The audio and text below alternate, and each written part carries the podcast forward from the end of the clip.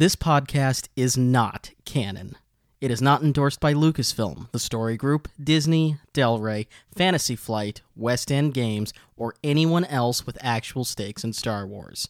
Again, this podcast is not canon.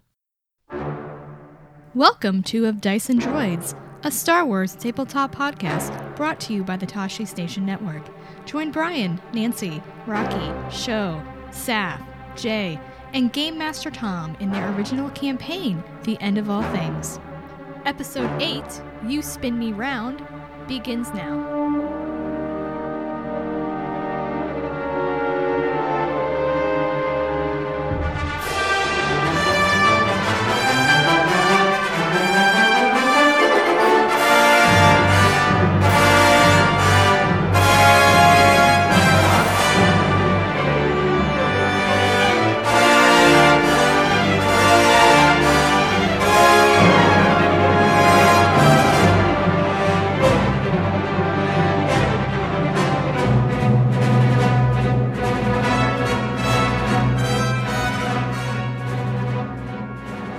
Welcome back to Of Dice and Droids, and the Merc team is back from their summer hiatus. Hey guys, how y'all doing? Hello. I'm drinking tea. Good. All right, well, I won't take up your time. I'll get things turned over to you guys. Tom, take it away. All right. Thank you, Brian. Uh, hello, everyone. Uh, welcome back. I know it has been a little while, um, but we are back with our mercenary team of Jay, Saf, and Show. And uh, we're going to jump back into our game in just a minute. But before we do that, there's two things we have to do first. Um, first thing, I'm going to need uh, somebody to do, and uh, Jay, we'll start with you. Um, please provide us all with a little bit of context as to where we last left the Merc team, because it has been a while. So, according to my understanding, we were in our last session. We were trying to escape some sort of spa, and we went into the sewer system where we encountered a Rathtar. Um, I opened communications with the Rathtar, and now we are making our escape in some sort of vehicle. That all that all lines up with my recollection and my notes. Um, show, can you tell us anything more to provide context for exactly what you were doing in the spa bathhouse, what your actual objective was, anything like that? Our actual objective is to get information on a piece of technology that the Hutts are auctioning off. And we were in the bathhouse because of Percival's terrible ideas. Um, we were going to talk to a Hutt there because Percival used his holofilm knowledge to remember that Hutts like baths. And then explosions occurred. We threw around names we shouldn't have that Saf made up. Um, and uh, uh, Percival successfully flirted with a Rathtar who is now madly in love with him and named Spike. And the words "Hutt chic" were spoken in that order. Okay, that's very good. And uh, Saf, is there anything else that you can remember about either what happened or B, exactly what your immediate objective is? Um, your major objective show just sort of outlined, but do you remember what you guys were sort of your immediate objective was? Um, escaping the Rathtar? Well, certainly that that that seems to be uh, one of your immediate concerns. But do you remember why you guys went into the sewer? Um, because of the little guy. The, I forgot his race. Sorry. Um, the Sullustan, right? The Sullustan guy was like, "You have to do something," but I've forgotten what that something was. Hello. Welcome back, Jay. Thank you. Technology hates me. That is okay. The Rathtar still loves you.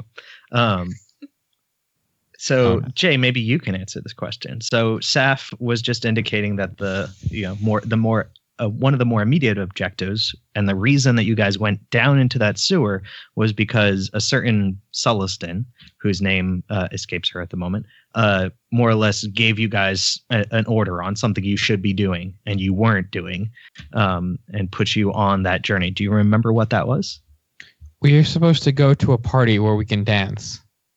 If only if we want to, though. Yes, we definitely want to.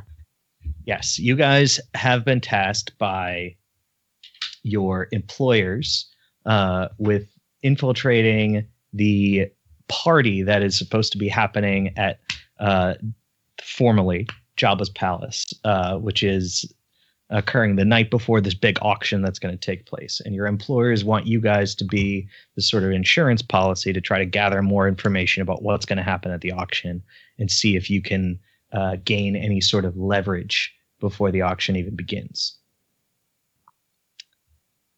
And so you guys are still trying to get yourselves to Jabba's palace somehow.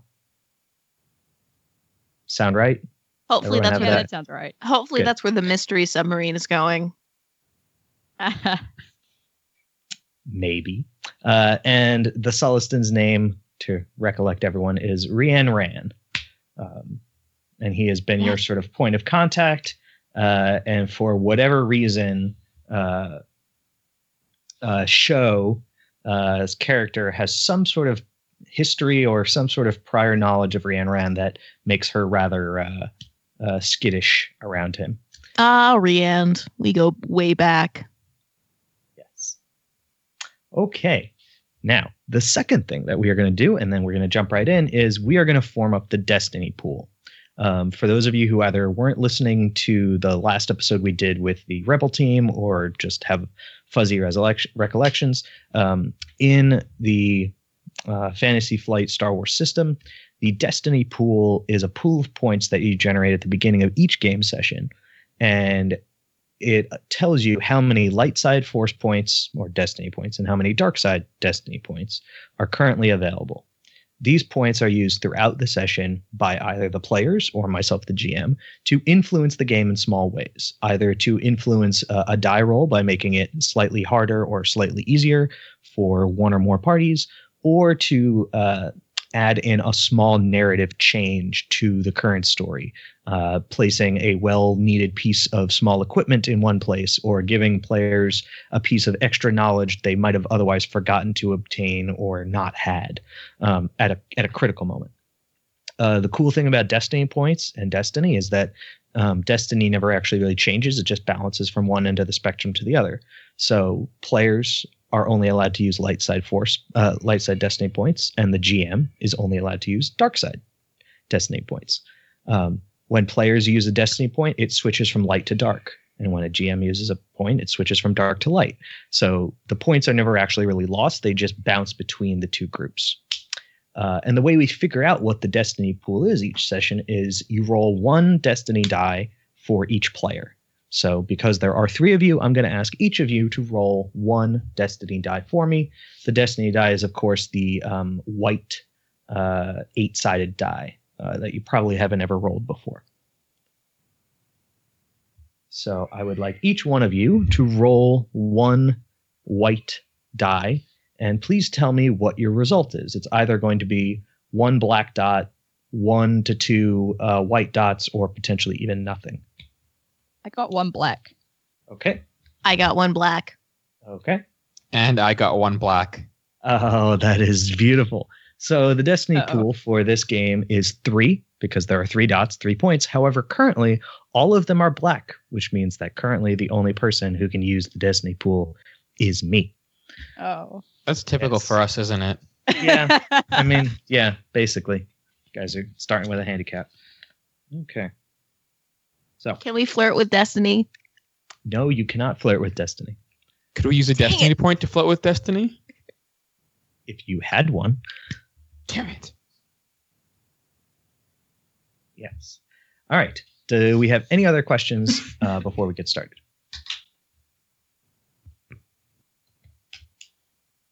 Questions going once. Questions going twice. No? Okay. Uh, I'm just checking. All right. So here we go with our next episode called "You Spin Me Round," uh, in the tradition of uh, weird '80s uh, rock songs as episode titles. Okay, so you guys are in this uh, small craft. Actually, it's not really all that small. Um, you didn't really get to take too much of a good look at it when you jumped into it, um, considering you just trying to um, escape the uh, weirdly amorous uh, affections of this Rathtar that's now chasing you. That doesn't mean my eyes weren't glued to it the whole time.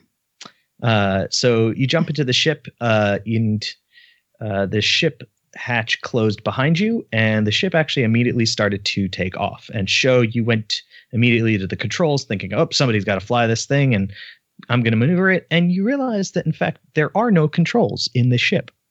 Um, there are a couple of buttons, one which seems to release the hatch in an emergency situation, another button or two that seems to control lights inside of the uh, ship, but there actually don't seem to be anything in the way of um, steering controls or uh, anything to help you navigate, um, or even anything to help like modulate the speed of the ship. Um, you're kind of just along for the ride. Uh, you're in a single, like, large pod. Um, and it's probably big enough to actually hold a Hutt and a couple of other uh, people. Um, and the ship is actually speeding along at a pretty decent clip through, oddly enough, a large amount of water underneath Tatooine. And the ship has a large sort of bubble canopy. Um, the ship is not unlike if you imagine the uh, you know the Gungan ship from episode one that they take from the Gungan city to Theed. It's not unlike that ship in terms of its overall shape and overall size, uh, overall shape, other than the fact that uh, the cockpit itself is much larger. Um, you Tell me there isn't a bigger down on the Rathtar. There is not a bigger Rathtar, though. Uh, you can kind of hear the like muffled uh, bang of the Rathtar under the water behind you, and you can see bubbles kind of spurting out in front of your ship as the Rathtar is churning the water behind you as it tries to catch up or keep pace with you. Hell hath Moving no fury like Rathtar scorned. Yes. Um, what do you guys do? Do people know that there's this water under Tatooine, or just is it just here? Is that an in-game question or an out-of-game question? That's an in-game question. oh, okay. That I was just making sure I didn't have to answer. Yeah, no, that's fair. I wonder if this is artificial. Artificial water is that a thing? Well, like an artificial under- underground lake. A weird lake. We should harvest this water and get rich. I mean, those of us who aren't rich already. Which of us Uh, is rich? I mean, I used to be rich. It doesn't count. I mean, it's entirely possible that that would just get us targeted by the Hutts. But you can go ahead and do that if you want, Percy. Sure, let, let, us just get out of this uh, Rathtar situation first.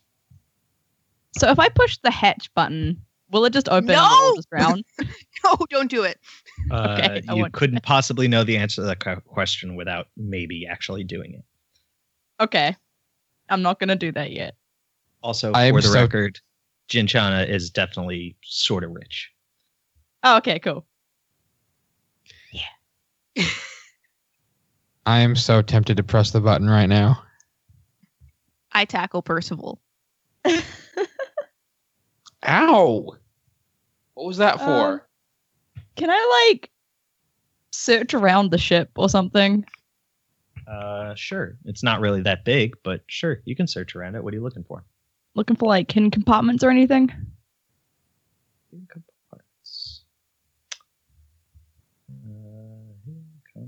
Okay. Well, if you want to search around for something like hidden compartments, uh, you are going to have to make a check. All right. So, so tell me what sort of check you would like to make. You can consult your character sheet for your best hidden Hmm. compartment finding skill. Whatever you I think. guess perception? Mm, yeah, that sounds like that would be good. Yeah. All right. So is it just Okay. three of those? Three of those. Uh, No, it is not just going to Oh. be three of those. That'd be too easy. All too easy. We don't believe in easy here. uh, so it will be three green dice because that is your skill pool, uh, and you're going to be doing this against two purple dice. Two purple dice. Okay. I got two successes and two advantages.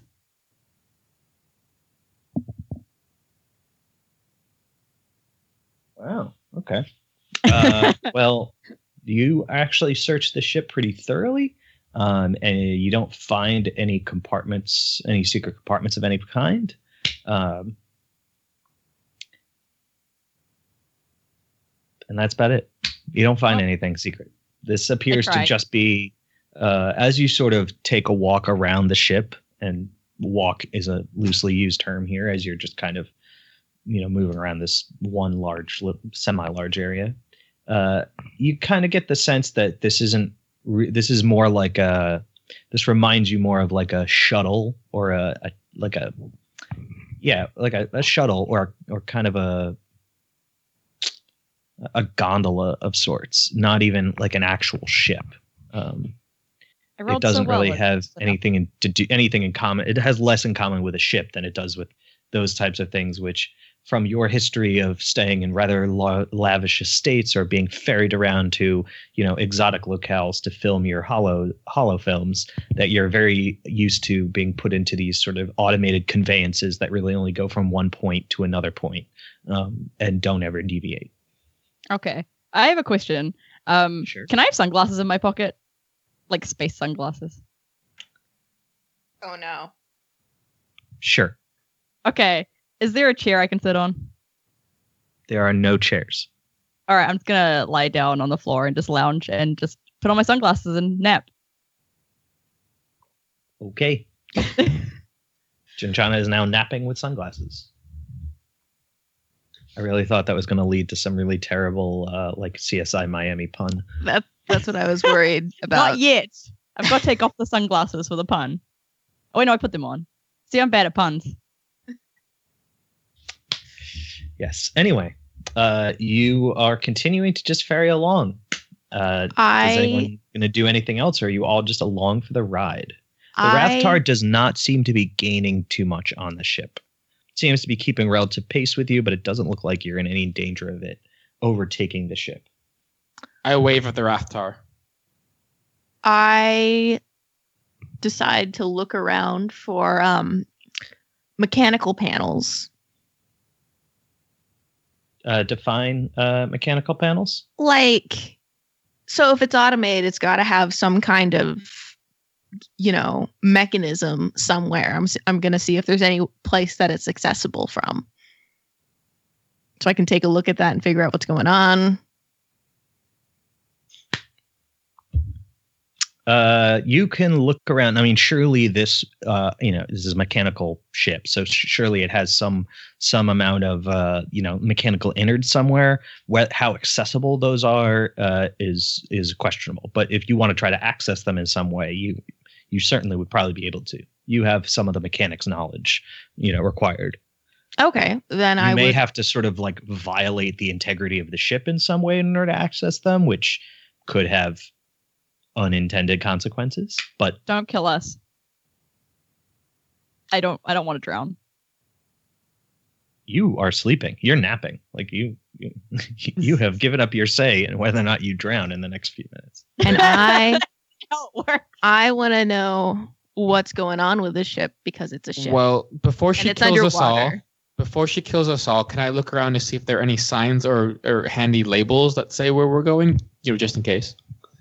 Uh, sure. You take a look around. There is no, uh, no literature of any kind. No signs. No stickers. No labels. Nothing. Um, Great. So then I'll just uh, use a mechanics check. okay. So what will my dice pool be? Well, mechanics check. That's going to be two green dice for you. And. Nope, sorry. I was looking at the wrong sheet. A green and a yellow. Yes. So green and a yellow. Uh, but as far as what you are rolling against,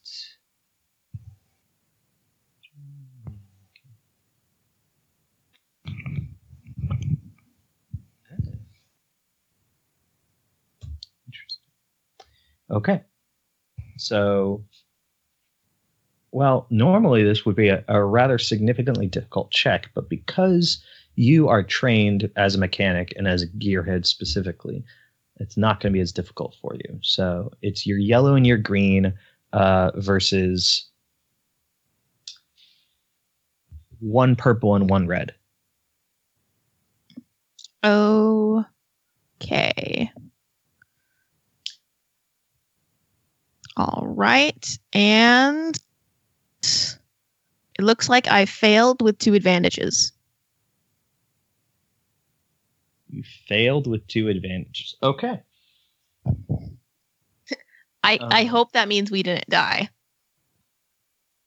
So you aren't really sure where to look or where to start, so you just kind of uh, just go to one, a space slightly to the right of the like control panel, uh, which again, using that term loosely, um, you head to a spot just to the right of that where, just based on your experience, you would assume there should be some part of the control panel electronics and mechanisms should be in this area, um, and you start to pry at what to you seems like a seam uh, that you might be able to like pry open and find some electronics behind.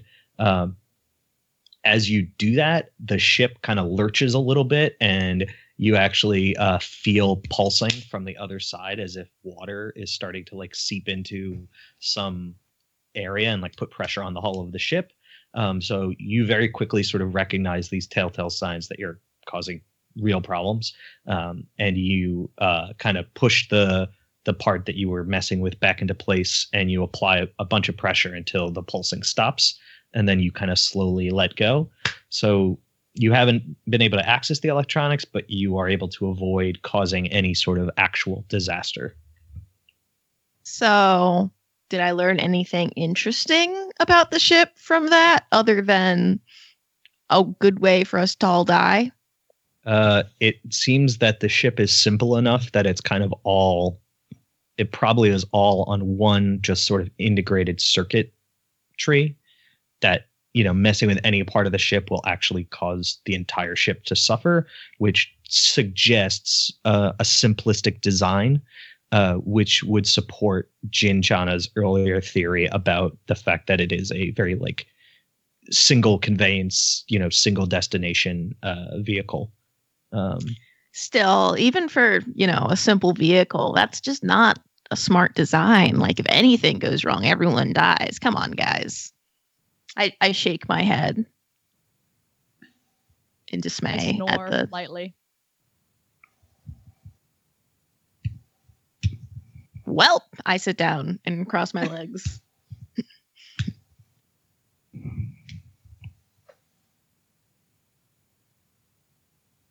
Okay, uh, Percival, are you going to be doing anything else, or are you just sort of along the ri- for the ride now, like your compatriots? Um, well, I don't want to open the hatch because I have a lot of learnings, and I believe that would be bad. And I already tackled you for it. That too. Although I believe I'm untackled because I think you're sitting now. Well, Um. So, no, I guess I'll just wait.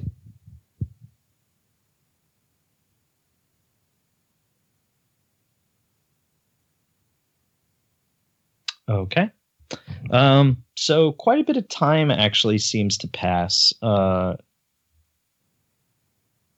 your best guess is two hours. Um, but uh, the ship kind of twists and turns a little bit. It never really seems to actually turn. It just seems that the cavern or pathway that you're traveling through uh, kind of winds and curves and dips down slightly and then goes up. And, you know, it's not a straight line. Um, this ship never really seems to slow down or speed up either. You retain a really pretty constant pace. But after a couple hours, finally you get to notice that the water, which for the most part has been relatively dark uh, slightly murky, but mostly just dark, given the fact that you are underground. Um, it actually starts is starting to get lighter. Um, you are starting to be able to see a bit more of the cavern walls. Um, you uh, kind of have a better sense of how wide the tunnel is that you are in, um, which suggests that you either approaching the surface of something or you are approaching outside. Um, though you're not sure which. And about a minute or two later, the ship itself crests, uh, breaks the surface, and you realize that you are in uh, a cave or an actual sort of cavern. Uh, you're no longer in a rather narrow tunnel. You're in like an out and out cavern, very much like the cavern that you started in when you got to the ship back underneath the uh, the bathhouse. Is the Rathtar still following us? Um, for the moment, you had kind of pulled ahead from the Rathtar. It had been still following you, so you assume that in a minute, moment or two, it will probably also crest the surface and and and find you. I poke Jin's shoulder to wake her up. I I wake up. I sit up and look out the window, I guess.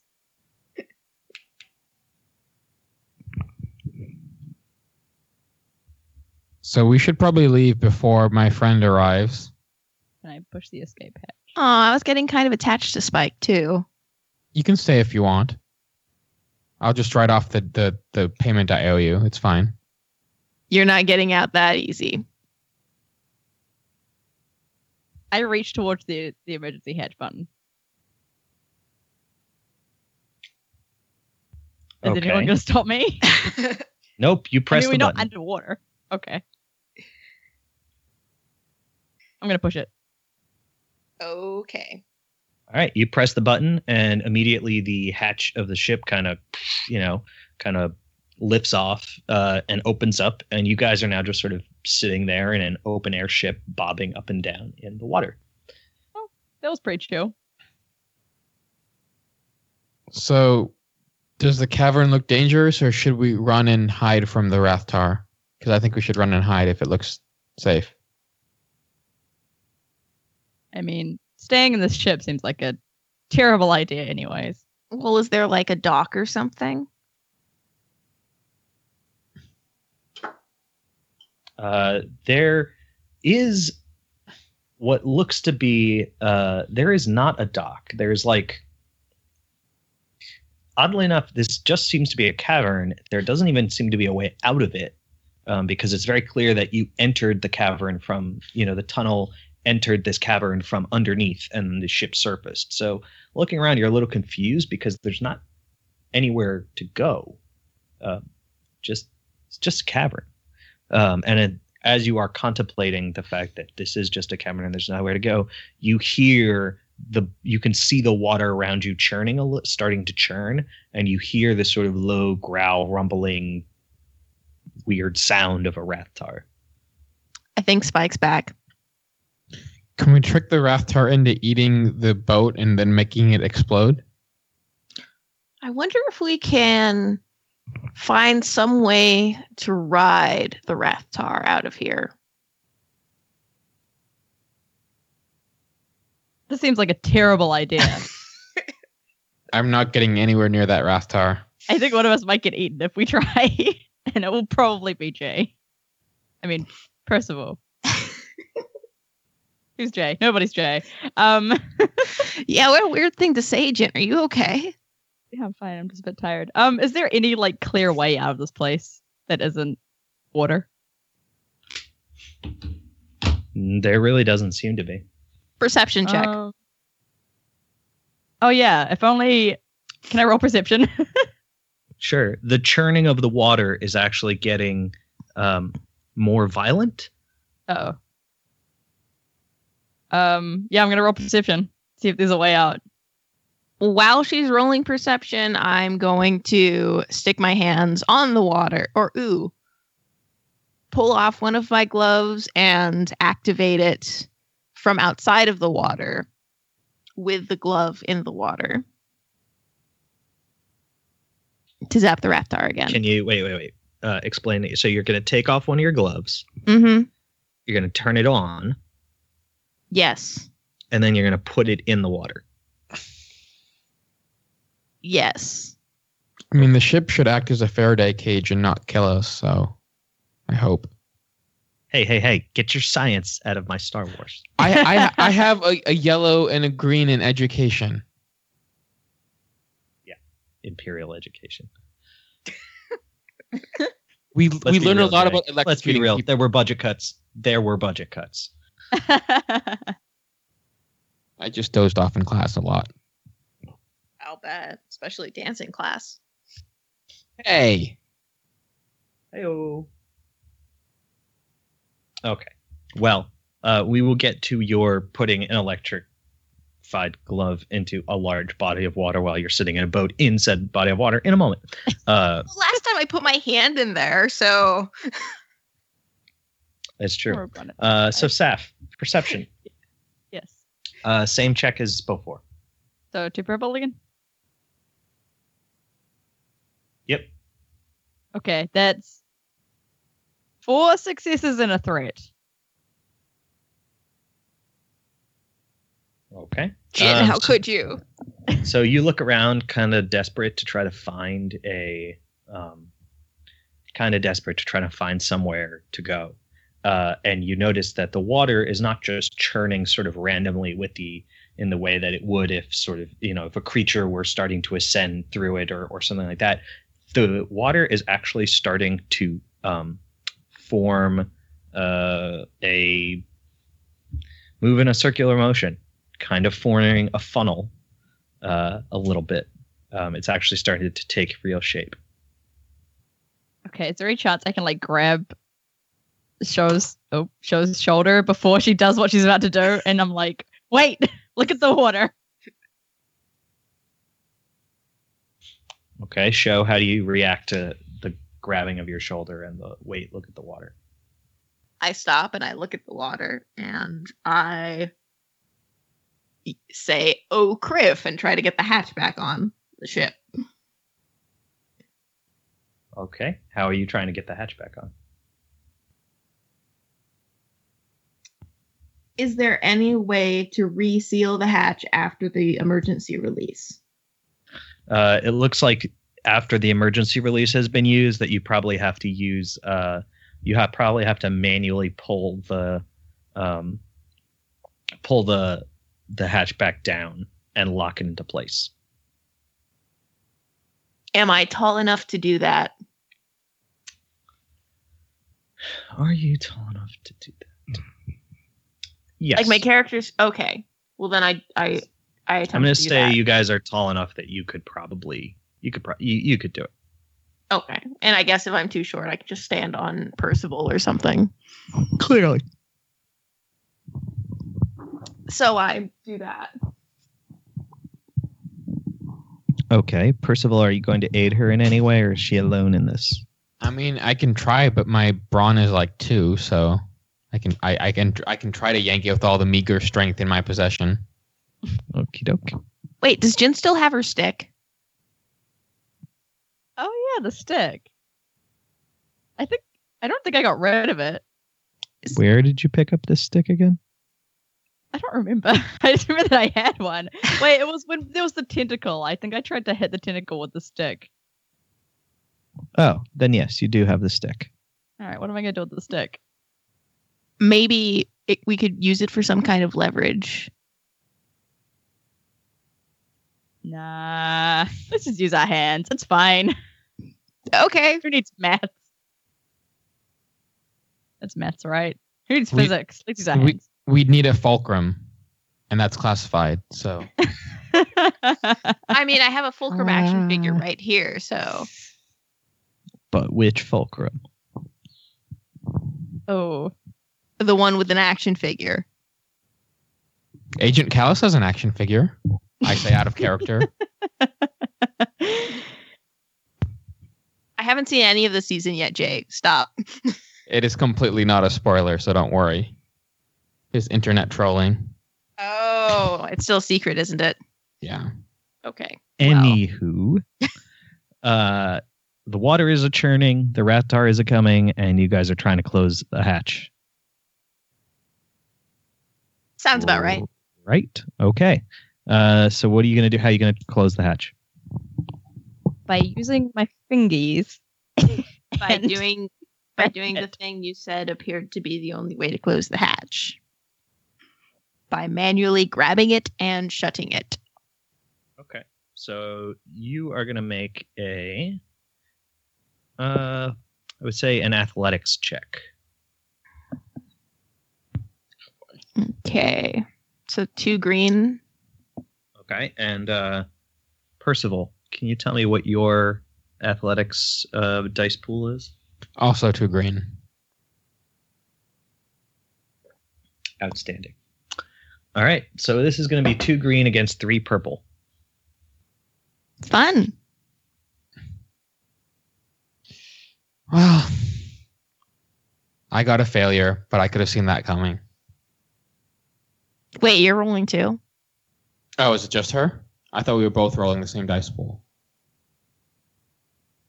You can both make the check. It's fine. Well, I got an explosion and three TIE fighter windows.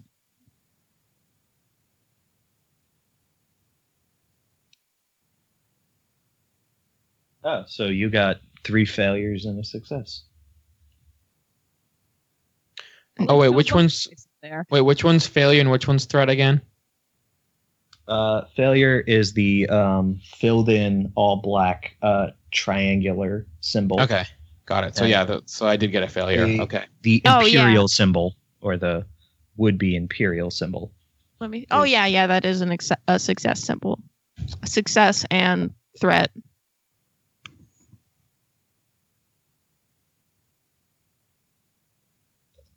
Fun. All right. So success and threat.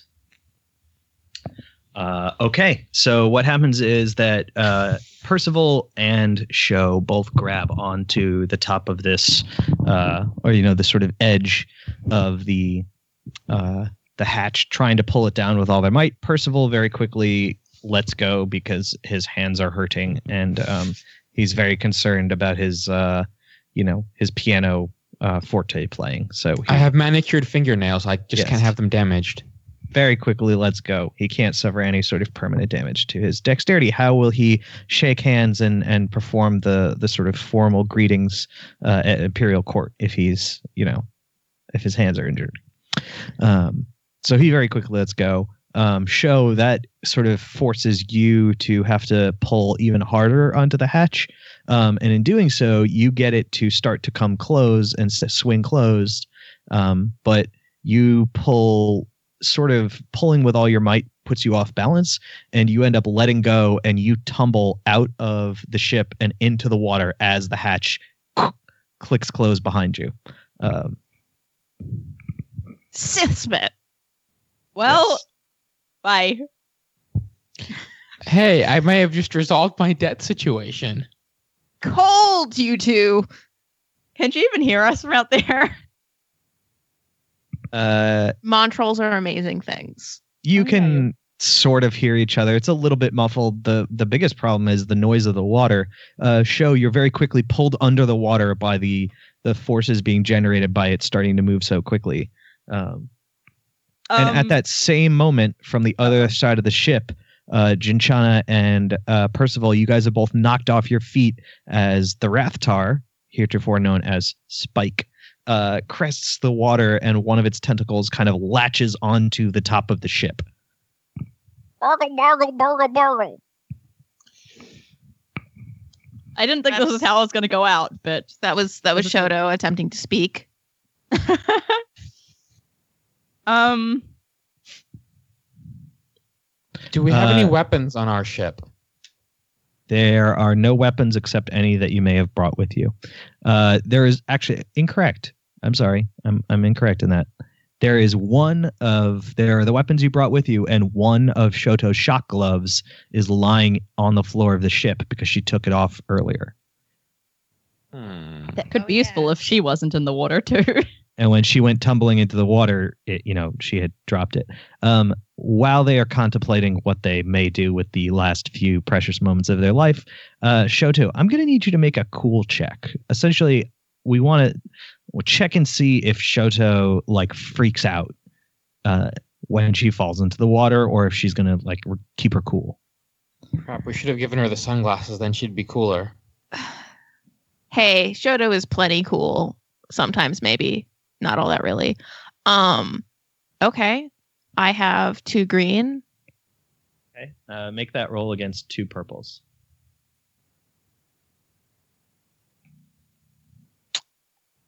Everything even out. It all is canceled. Two advantages, two threats, a success, and a failure.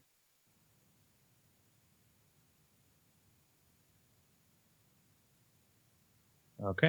All should right, I- So, so no, you do basically keep your cool, uh, and so you you uh, you kind of keep your head around you, um, which means that y- it, you know later checks that you will make to try to either get yourselves out of the water or or whatever you will not make with any sort of penalty. Your your immediate reaction to falling into the water is not to just like go crazy and and kind of lose your breath or anything like that. Well, in that case, I think to myself, man, I hope they don't lose my glove. There you go. Okay, back to inside the ship. Were there any other buttons on the console or on the dashboard or whatever? There were like one or two other buttons, but you're pretty sure they just like control lighting inside I'm gonna ship. push That's- them. Okay, and in fact they do. So now the lights in the ship just start going on and off. Well, okay. Now We it's can like a party rave. before we die. Can we blink them really, really quickly and try to confuse and or stun the Rathtar? You could try. All right. Uh, do, do I need to make any sort of weird check for that? No, you're just pressing buttons. Okay. Uh, so you do just that, and you press a bunch of buttons, and the lights flash on and off fairly quickly. And all that does is cause the Rathtar to kind of lift its tentacle up and like smack the side of the ship ship several times as the lights flicker. Um, so it seems like you've succeeded in maybe confusing it, but you haven't succeeded in getting it away from you. Uh, show. I need you to make a survival check. Yay. Okay. And you are going to make a survival check against three purple dice. Okay, well, I have three green dice, so let's do this. I succeed with a threat, of course. Okay. Um, so you are able to uh, orient yourself and push yourself towards the surface. Um, and as you break the surface, you kind of try to grab onto the ship, though it doesn't really have a whole lot to grab onto. So you've just kind of pressed yourself up against the side of the ship a little bit, trying to keep yourself from slipping back underneath the water and just trying to keep your bearings by staying next to the ship. Um, but once, as you crest the water and are trying to get your breath back under you, first of all, you see the the Rathtar like making its way, trying to climb up onto and around the ship. But you also notice that the water level of the cavern is starting to descend precipitously, um, and the ship itself is starting to slide down further down into the cavern, faster and faster and faster. I try to make my way towards the ship. Okay. Um, towards the ship in what way? Because you are right up against it. Oh, yeah. Um Okay, then I try to climb onto the ship.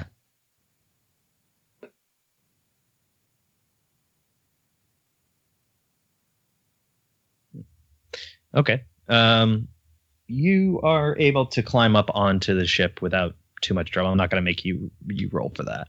Um, actually, being in the water is kind of helping you because every time the water sloshes around a little bit, sometimes it raises up and gives you an easier chance to kind of roll on top of the hull.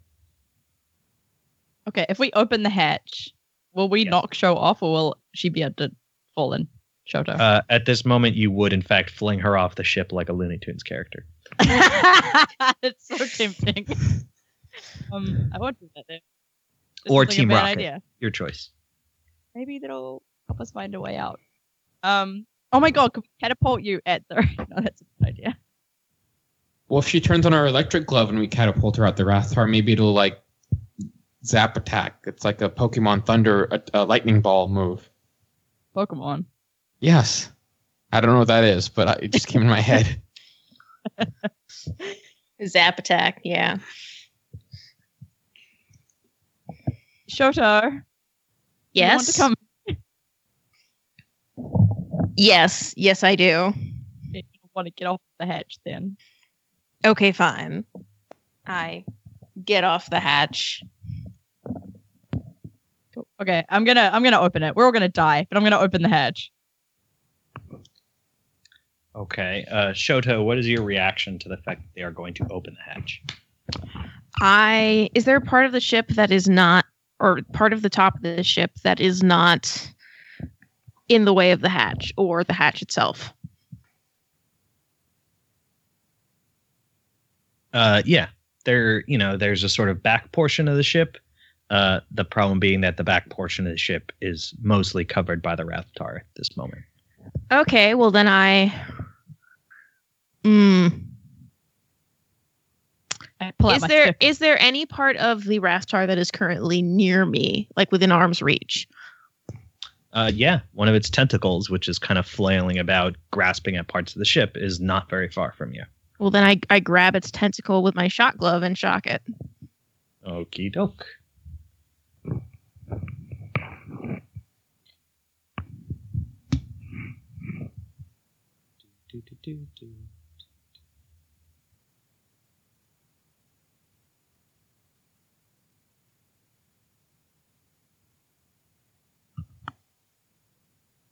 Oh, that sounded bad. Anyway, uh, okay. So I'm going to need you to make a brawl check uh, against this Rathtar, and it's actually going to be a one purple die. Uh, but I'm going to use a destiny point Oh no. And add one black die because you are covered in water. You are on a ship that is mostly covered by water. The Rathtar has been covered with water, and you are using an electric, an electrified weapon. Uh, so you are going to roll your yellow and green die dice versus a purple die and a black setback die. Okay. And before you tell me the results, good news, players. Uh, one of the destiny points has now turned to the light side. So you guys now have one destiny point available to you, and I still have two destiny points available to me. Okay. Whenever you are ready, show you can reveal the outcome of your roll. I succeed with an advantage. Ooh, okay. So you cool. So you grasp onto the tentacle, uh, and electricity kind of you know courses from the gauntlet from your glove into the tentacle and up through the Rathtar. It seems to be amplified actually by the fact that the Rathtar uh, is still partially submerged in water and also just wet, obviously from all of the swimming. Um, and that causes the Rathtar to actually stiffen up for a moment and completely lose uh, any control or any uh, purchase that it had on the ship and fall away from the ship. Uh, and it's quickly swept up in the uh, torrent of moving water as again the water continues the water level continues to drop precipitously and it, you know a lot of it is moving in this very fast circular fashion uh, and show you just kind of hold on to the ship as you watch the ship drops down. Ooh. Everybody still here? Yep. Okay. Yeah. Cool.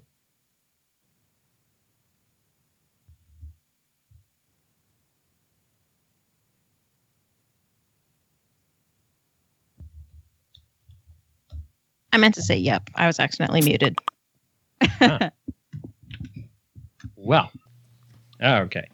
So, uh, just to back up two seconds here, uh, you shocked the Rathtar and it falls off the ship. You watch it as it gets sucked into this torrent of water, And as the ship actually begins to get towards the bottom of this cavern, uh, you watch as all of the water and the Rathtar get sucked out back through the uh, tube tavern, you know, tunnel, which the ship came through. All of the water is just sucked back through it, along with the Rathtar, and you guys are left with the ship. Show you lying on top of the ship. Um, Saf, uh, Jin, and uh, Percival are inside the ship. You guys are now sitting at the bottom of this now completely empty cavern. And you notice, probably about 50 paces in front of you, there is actually a large metal door. Of course there is. I'm gonna open the he- wait. Show, are you in a safe place? I so get off open the ship. I get off. Okay, the good. ship. Good idea. I'm gonna open the hatch. Okay, you open the hatch, and uh, you guys can get out of the ship without any sort of problem. It seems. I hop in the ship and retrieve my glove, then hop back out. Okay. Yes, actually, when you open uh, the ship this time, a sh- a small sort of like ramp extends out from the ship down to the the floor, um, just to make getting in and out of the ship a little easier. Oh, how convenient. I take the ramp. I slide down the ramp. It's hardly imperial. That wasn't exactly dignified.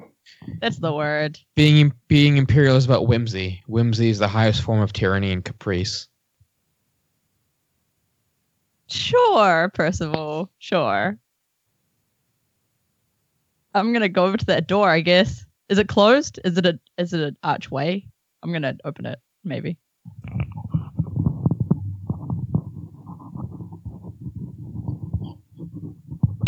Uh, so you're going to approach the door. Um, the door doesn't have any sort of handle uh, or mechanism on this side. Um, it's completely flat. However, there are quite a few um, what look to be sort of scrawled markings, uh, scrawled symbols uh, that are in a language that none of you really recognize. Can I knock on the door? Yes, you can. Okay, I'm gonna knock.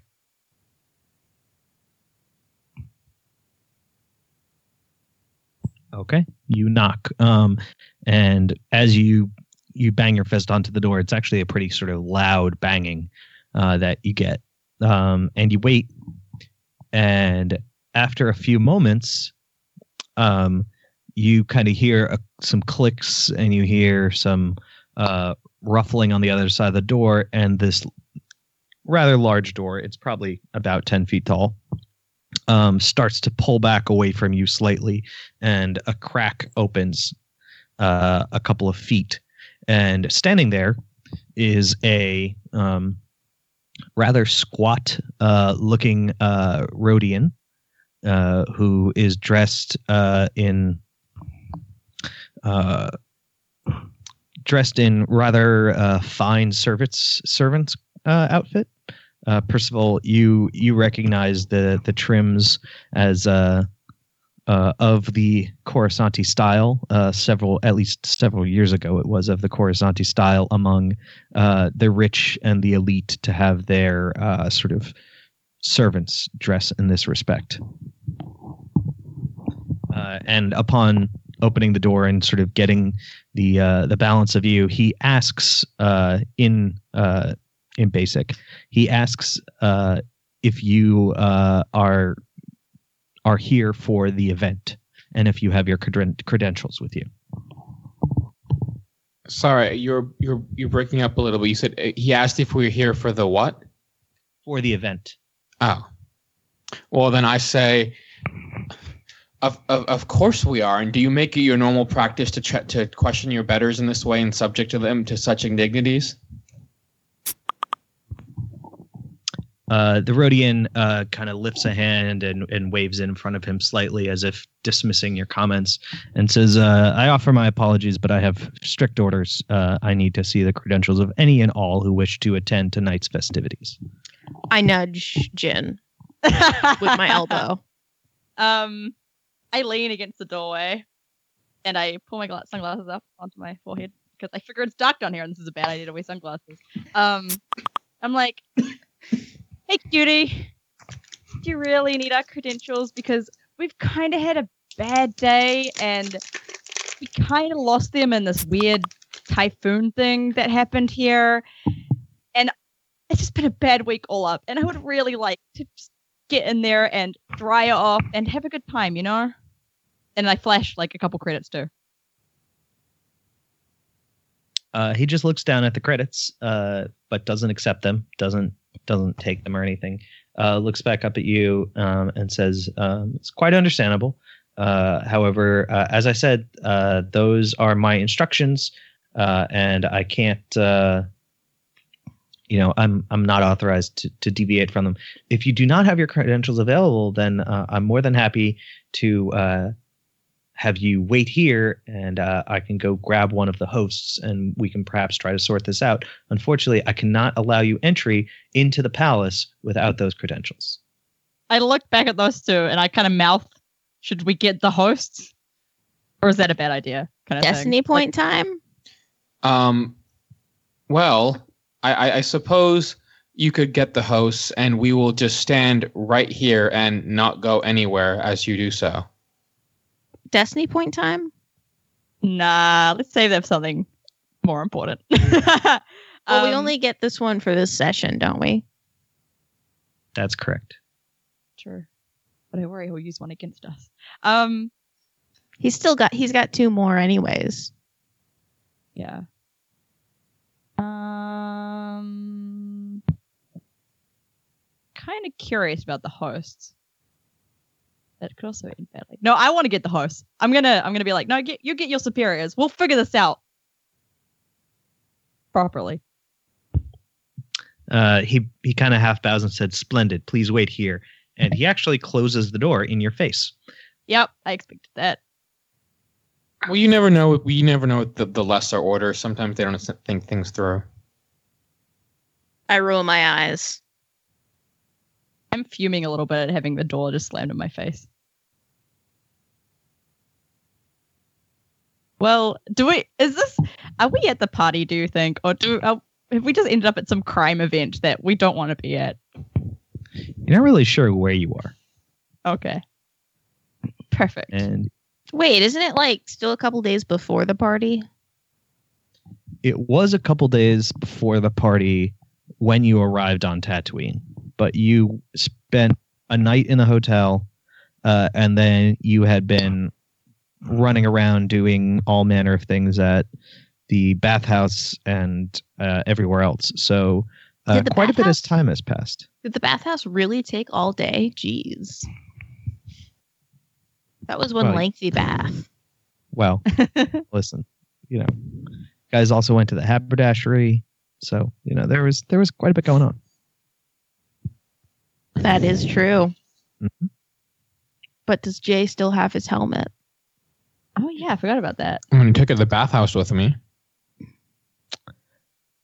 Percival does still have his helmet.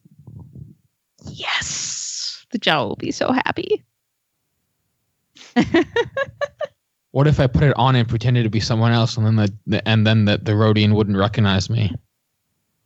Percival, just stop talking. Have you ever been good at this deception thing, Percival? I deceived my mother once. Oh, Are you- once. Are you are you sure? Are you sure she wasn't humoring you? Yes, I say in an attempt to deceive them. Yeah, right. Okay, Percy boy, whatever you say.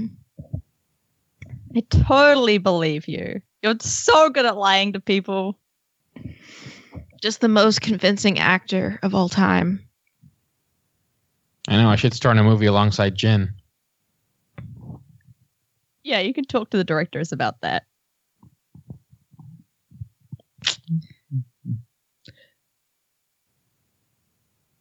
Okay.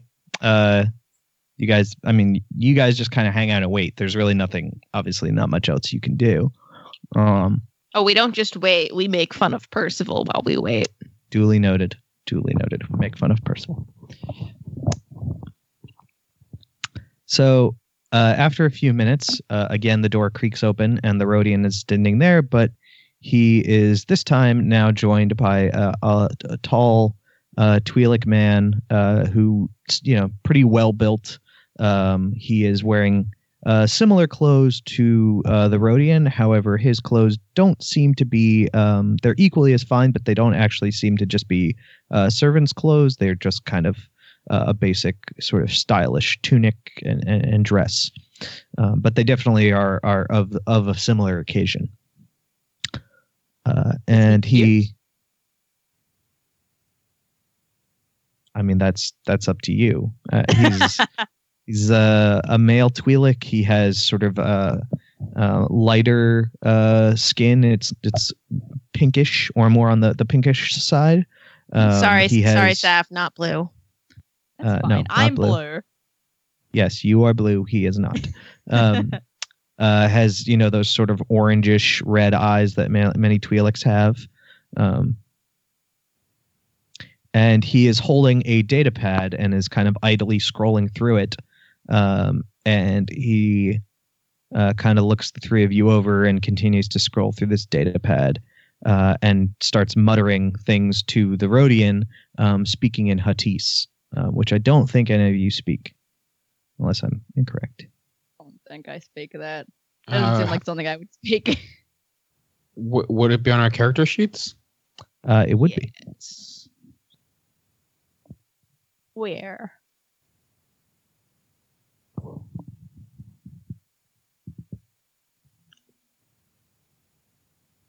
So if you speak Huttese, it would be listed.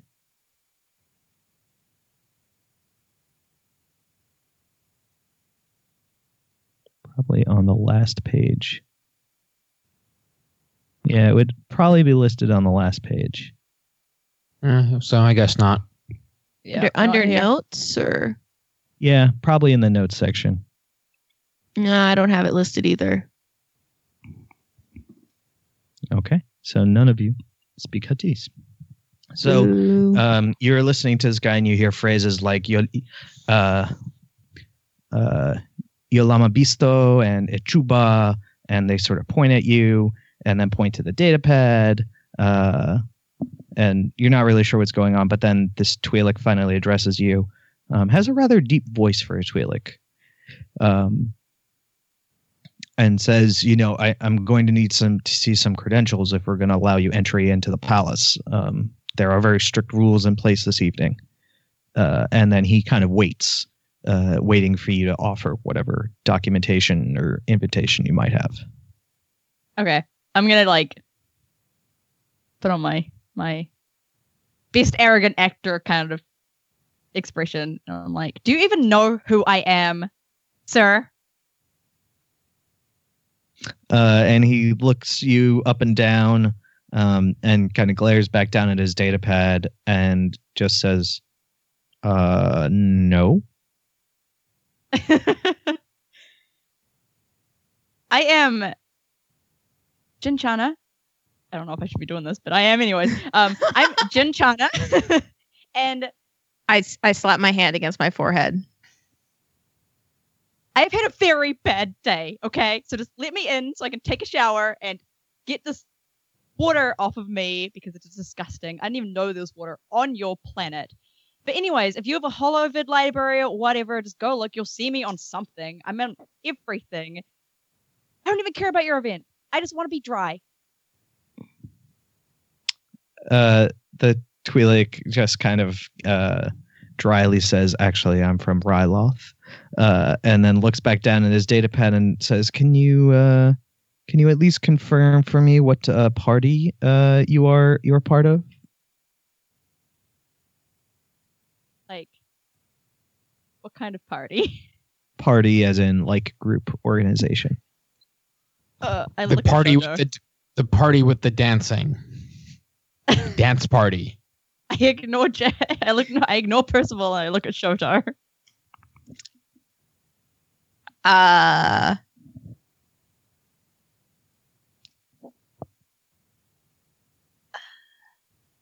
um We do have a name we can drop. Oh no. No, don't do it. Don't First of all, do that it. seems like a bad idea. Would would I be able to come up with a convincing one using skullduggery or streetwise? Uh, maybe. Then Uh, it's more of the I would say, um, I, I would say that your use of the skill would be more in. You would try to figure out what your cover story would be, and then you would make a roll to try to see if that cover story sticks using skullduggery or deception or something like that. You don't really.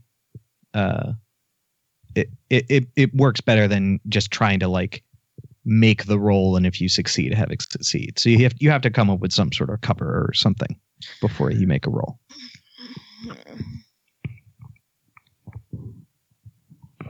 who wants to destiny point?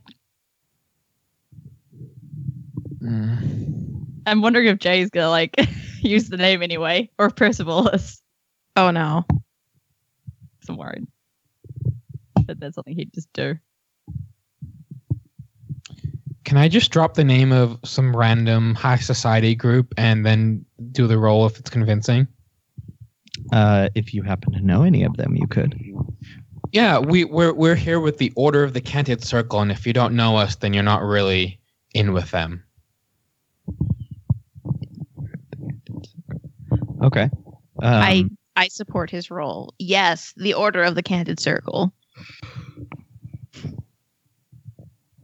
Okay what um what uh skill are you going to use to make this this check that you want to make Hmm. there's a couple of skills that might be useful here i will allow you to pick a skill that you have the the best chance of succeeding with I'm thinking either charm or core worlds knowledge might seem appropriate. Okay. I will allow either of those. Okay. Um, and a black square is bad, right? Uh, no, a black square is uh, potentially good. It means that you have an associated um, talent that allows you to modify the skill further. Oh, okay. Because I have like two yellows, one green, and a black square for charm. Dang. Is there a red line in the square? Yes. Doesn't that mean like minus one black die? Uh, yes, generally it does. I am just going to confirm it on his sheet. So you have kill with kindness, uh, which uh, is a passive skill, which means that it just is sort of always active, and it just means that when you have to make a charm or a leadership check, you can remove a die basically from the difficulty pool. Awesome. Um, yeah. So yeah, I, I do that in a charming fashion. Okay. So you are going to make your charm check, which is two yellow and one green, versus. what would be two purple and a red. Um, but because of your uh, ability there, you are just going to make it against a purple and a red. And I'm supporting him. Uh, what is your charm? Uh, like, what does your charm pool look like? Two green. Okay. So, since he sort of far outstrips you in this particular skill, um, the amount of assistance you can provide isn't really that helpful to him. Uh, so, Jay, this is really kind of all on you at the moment. Don't let us All right. down. So let's see. I have three. So three successes, three. Fa- oh my god! Literally zero. It all canceled out. Three success, three failures, a threat, and an advantage. Wow, that's uh, that's impressive.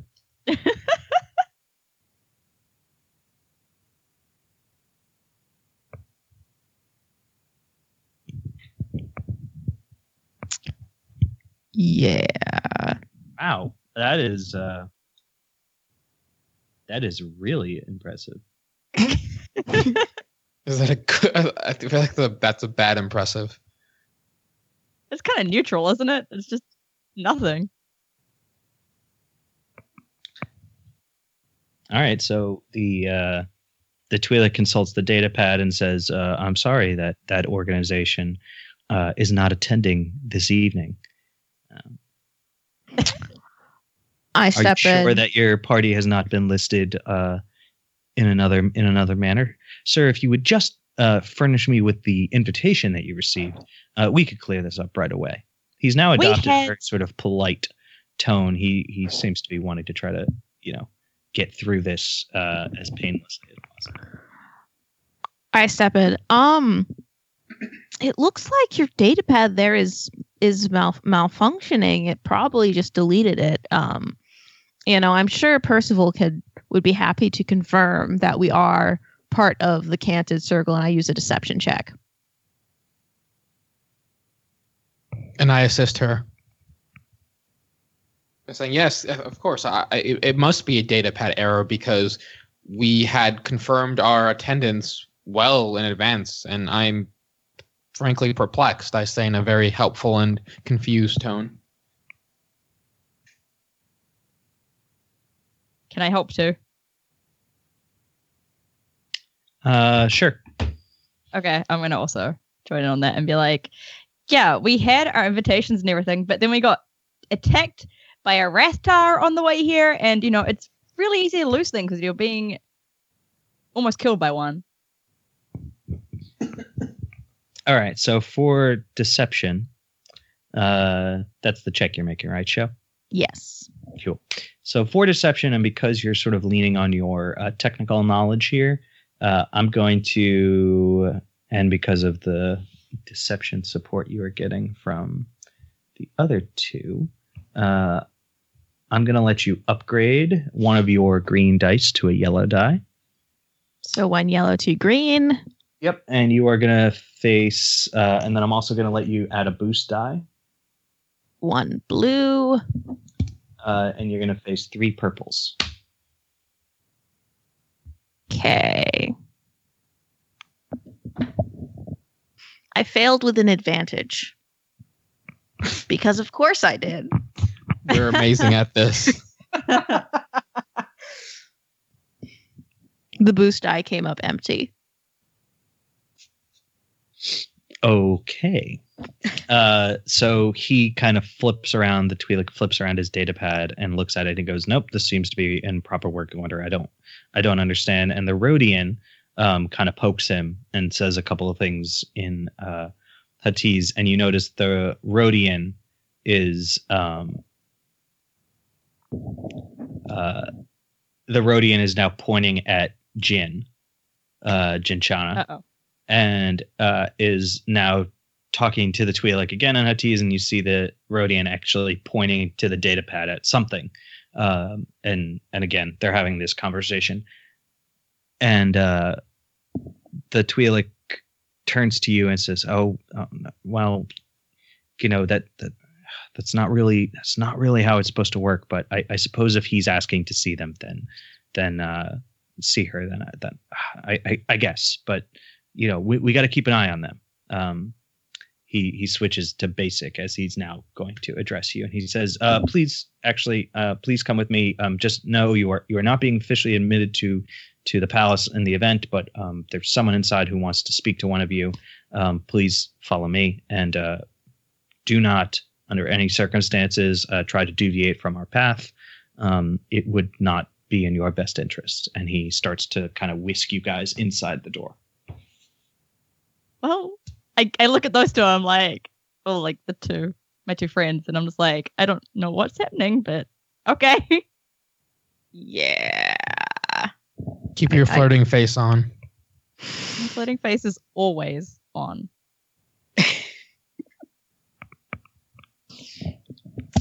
I start to follow them.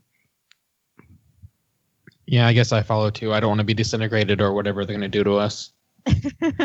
Feed you to the Rathtar. No disintegrations. Stain my robes, even. Ugh. Pretty sure Only your robes. disintegrations. Pretty sure your robes are far beyond recovery at this point. Okay, so they, uh, the two of them, kind of lead you to, um, as you lead you three, excuse me. Um, after you guys come in through the door, uh, and the Rodian closes the door behind you, and then actually takes up a position behind the three of you. Um, so the Twi'lek is in the front, then the, the group of you three, and then behind you guys is the Rodian, very clearly walking in such a way so that if any of you attempt to kind of like run off or deviate from the path the Twi'lek is leading you on, that the Rodian would see you, or that you guys couldn't like retreat back the other way or anything. Um, and they start to march you kind of along these hallways. Um, they're kind of barren. Um, they're they're well lit, but they're otherwise just sort of uh, cavernous. These hallways, um, though they're kind of inclining up.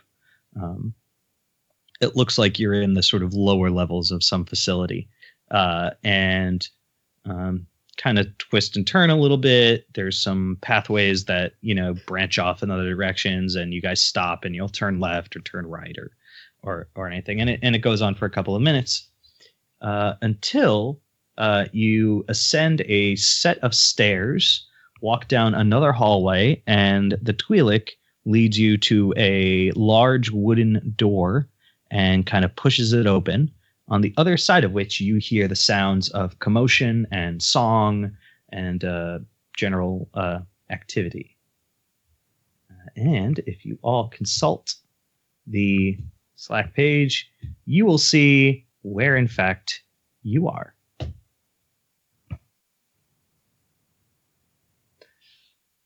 All right, I'm consulting. Yay! Oh, I You- see. Are in Jabba's palace. We Uh, did it somehow. and more specifically, you are now in uh, the sort of uh, a large sort of dais welcoming welcoming room and the adjacent rooms, uh, and there is a massive party going on, um, a massive soiree, if you will. Uh, there are tables kind of set up everywhere, as you can see. There are um, there are really no other doors once you've passed through this door. There seem to be some hallways that lead off in other directions with with uh, doors and things like that. But otherwise, it looks like all of these rooms kind of open up into the others, or just have uh, entryways that don't have doors, so you can kind of see through to a large part of the party. Uh, there are tables and uh, kind of small alcoves for sitting that are set up everywhere, um, of which there are many groups of people either milling about in large or small parties. Um, there is uh, a band set up in one of the corners, uh, playing, uh, you know, all sorts of popular music. There are some people dancing. There are uh, servants uh, walking around, very similarly dressed to the Rodian who you met earlier, um, who are carrying all manner of trays of food and drink. Um, uh, so it just looks like there's sort of a party in full swing. In fact, uh, as the three of you walk through the door, um, you realize that the Rodian um, has not followed you. Um, the Rodian has clearly like gone off to perform whatever other duties um, that, as a servant, um, he is tasked to perform on a, at the night. So um, he's no longer with you. You just have this Twi'lek who's continuing to kind of lead you through uh, the party. Um, you see all manner of uh, human and alien groups. Um, you see Duros, you see some Ithorians, uh, you see humans, um, see all sorts of different types of characters. Uh, the Twi'lek leads you through uh, the main part of this southern room. Um, if you guys look on the left side of this picture on the bottom, there is kind of what looks like a little hallway that leads up a couple of stairs and then into the upper chamber where there's more or less two large rooms and then an, an entry hallway. Um, and on the far left side of the upper room, there looks to be more or less what you would approximate to like a fireplace, though it's not really a fireplace. Um, and sitting in one of those chairs, there is a very well dressed, um, well manicured uh, man.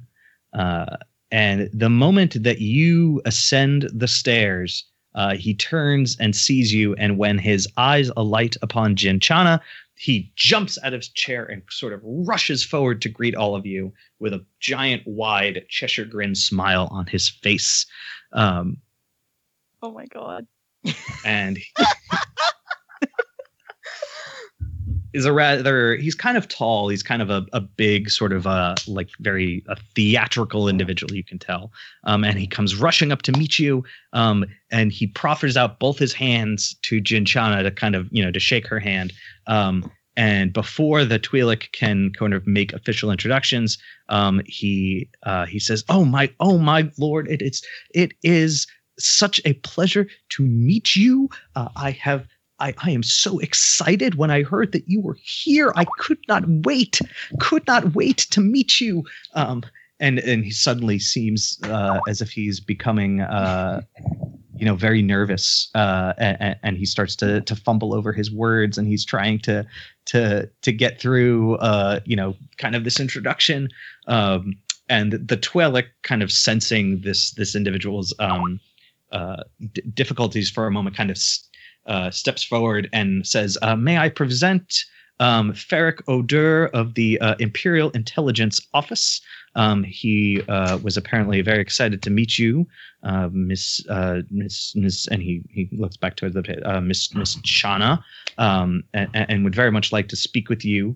Um, and the Twi'lek kind of walks about ten feet away from you and goes to stand near one of the corners, but is clearly situated such that he can just keep perfect vision on you the whole time. Um, as he reminded you, you technically aren't invited to this party, but clearly, if uh, someone uh, like Ferric O'Dur, who's an Imperial, has asked to speak with you, that you'll at least be momentarily admitted.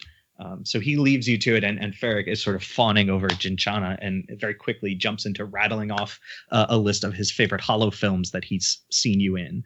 Um, uh, and he seems completely enraptured uh, by getting to meet a holo film star such as yourself. wow. Um, J- Jin's just like taking it all very elegantly. Um, she shakes his hand. She's like, "It's it's lovely to meet you, sir.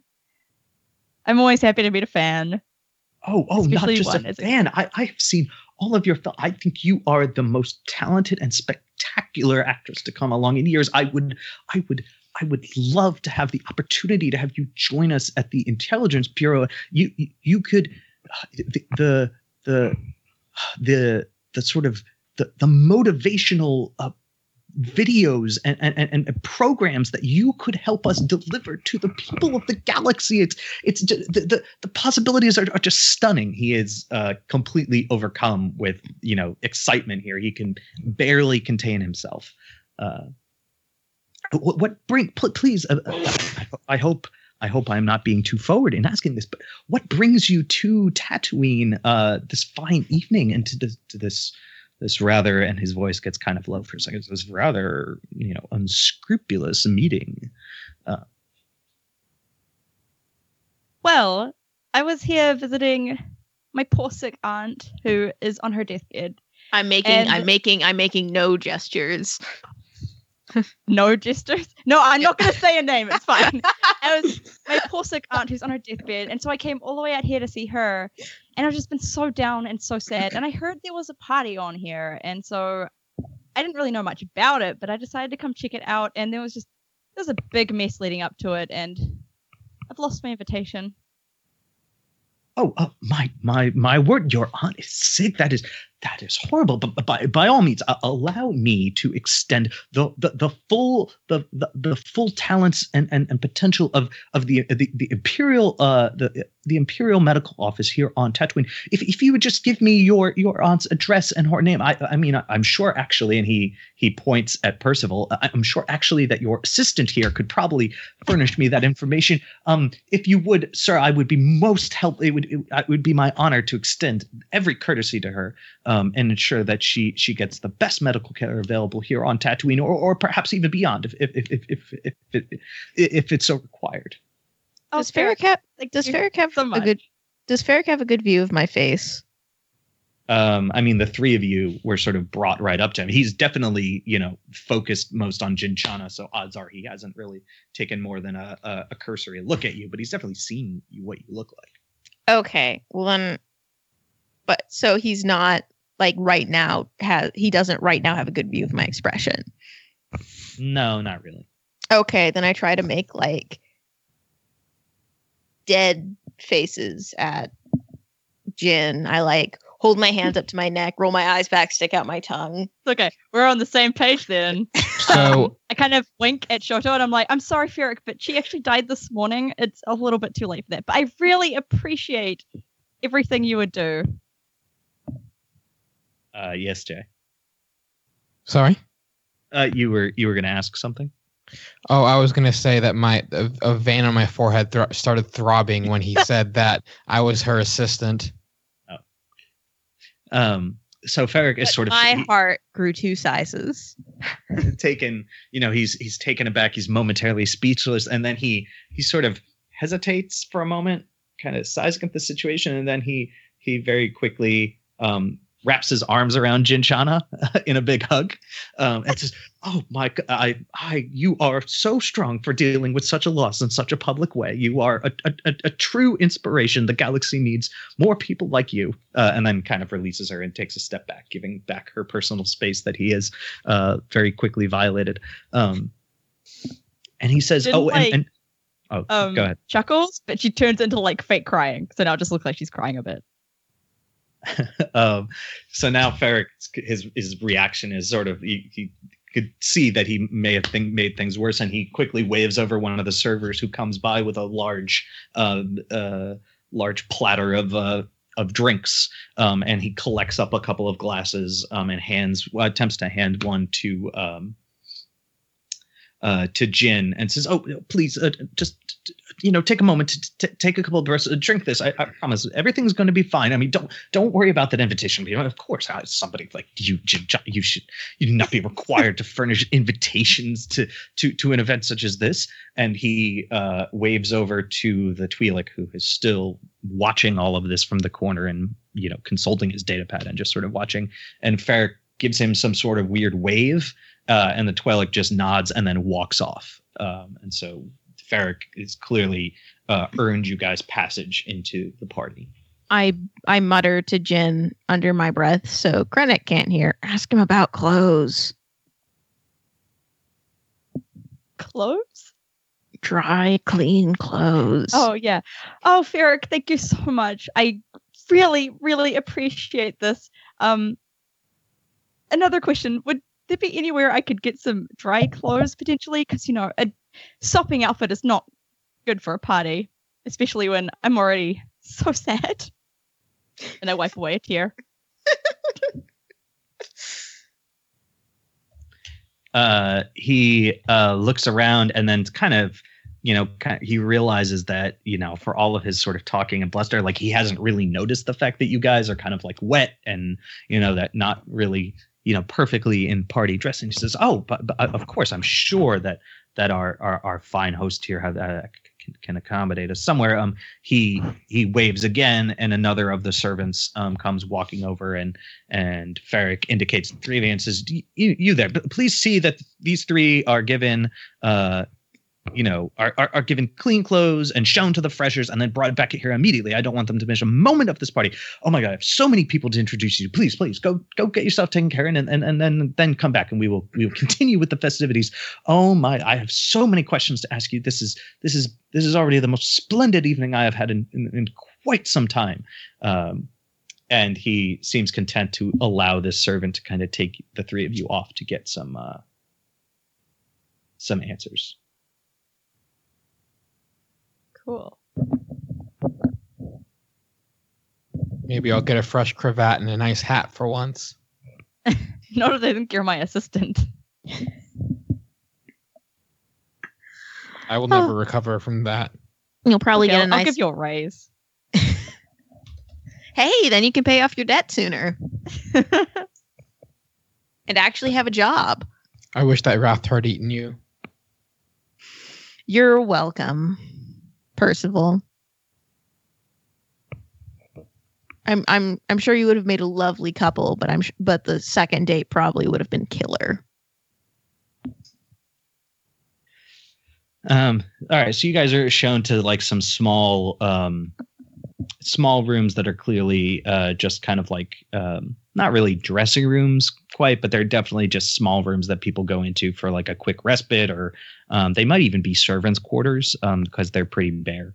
Um, and you guys are shown to the freshers, and um, you guys are offered some clean clothes, which are uh, basically just sort of relatively fine robes. Um, not really anything all that intricate. It, it's clear that they really didn't plan on having to dress anybody who came to the party, but um, they kind of the servants kind of did their best to find whatever uh, whatever might be possible for you guys to to wear. Um, and they offer to take your clothes and have them sort of you know dried or laundered or, or whatever. I really hope my robes are slightly too long because my character is short, and that would entertain me. Uh, sure. Yes. Wow. I can't believe somehow this worked.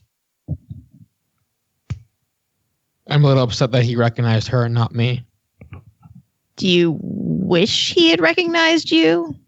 I'm a member in good or in, in formerly good standing of the Imperial Court. Yeah, it's, It's the, the formerly, part that that worries us. Yeah. Well, he's not up to date on gossip, I'm sure. I feel like he might be. Didn't they say he was part of the intelligence service? Is Imperial intelligence is an oxymoron. Aren't Um, you an imperial? But yeah, I an- think That's how I know. I mean, you have been a very good poster boy for that. it's true. Wait, was that supposed to be an insult? Oh, I would Figure it out with your wonderful detective skills. Can I do a perception check Uh, to do what? to figure out if that was an insult? Sure. Okay. I'm doing three green against two purple because I'm not that smart, but let's see.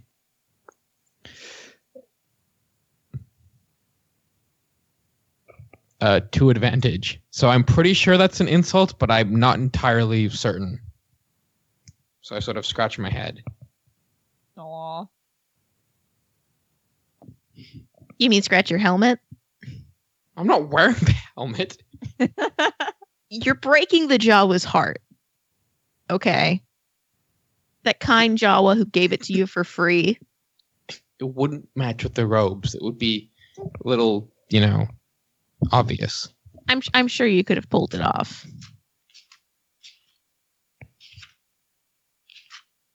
Hmm. So I guess we have invites to this party now. Yeah, let's let's let's Dance. mingle. Oh yeah, I still have that drink by the way that Ferret gave me because, like, I'd relinquish that. Uh, Okay. Yes, I, I was not assuming that you had given up your beverage. I'm ready. To So. I guess we go and mingle. I'll go see Wait, if anyone's got an before we interesting ship. mingle, before we mingle, what is our objective? to dance. to learn about interesting ships.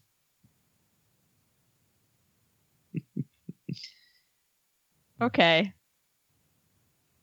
Oh, and I guess the Hutts are like auctioning something off. I guess we should learn about that too.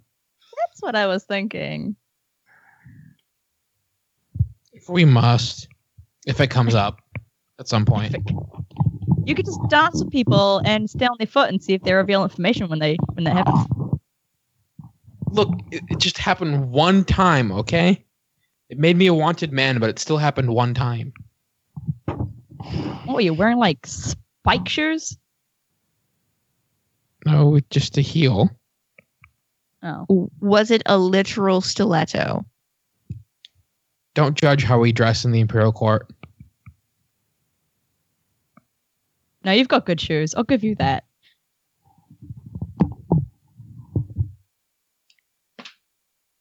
I guess we should go out to the party then. All right, let's do it. It's party up. Yeah.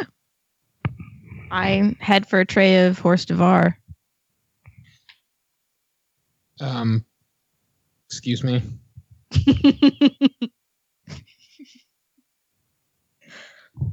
Okay. Yes. So upon returning to the party, uh, upon returning to the party, you guys see again that the room is fairly full. Um, the tables are uh, some of them occupied, some of them not. Um, some of them by just a pair of people, or maybe just by one person. Um, again, there are sort of small pockets of people milling about. Um,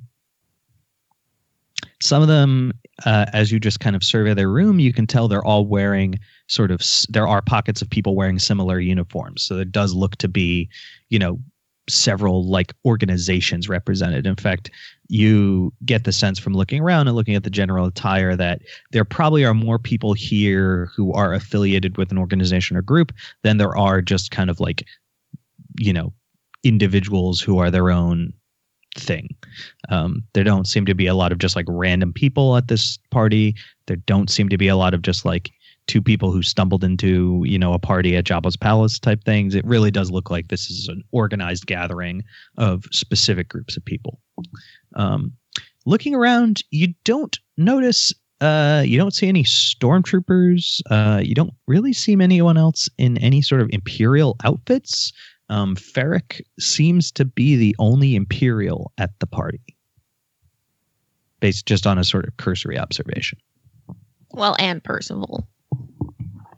Sure, Naturally. and person. sure. Okay, so uh, Ferric obviously um, exhibited an interest in continuing to talk to Jin and show her around or whatever when she returned. Um, but what are the three of you going to do upon returning to this room? I'm probably gonna go track down Ferric again because I figure I can probably get some answers out of him. Um, I don't know what you two are gonna do though. I'm going for the snacks. I'm I am dancing with well dressed, beautiful people. I'm going for the snacks, and then I'm going to talk to well dressed, beautiful people while eating my snacks. Okay. So I do every party. Go find some pretty Twi'leks somewhere. I don't know. By beautiful people, I meant humans, by the way. Of course, of course, you did. I'm quite sure. What if there are no humans? There are humans. Oh, thank God.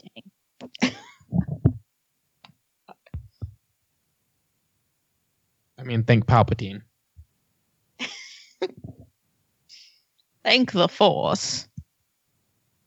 What's that? The energy that binds the universe together, generated by all living things. All right. Um, okay. So, uh, Jin, you're going to go off looking for Ferric.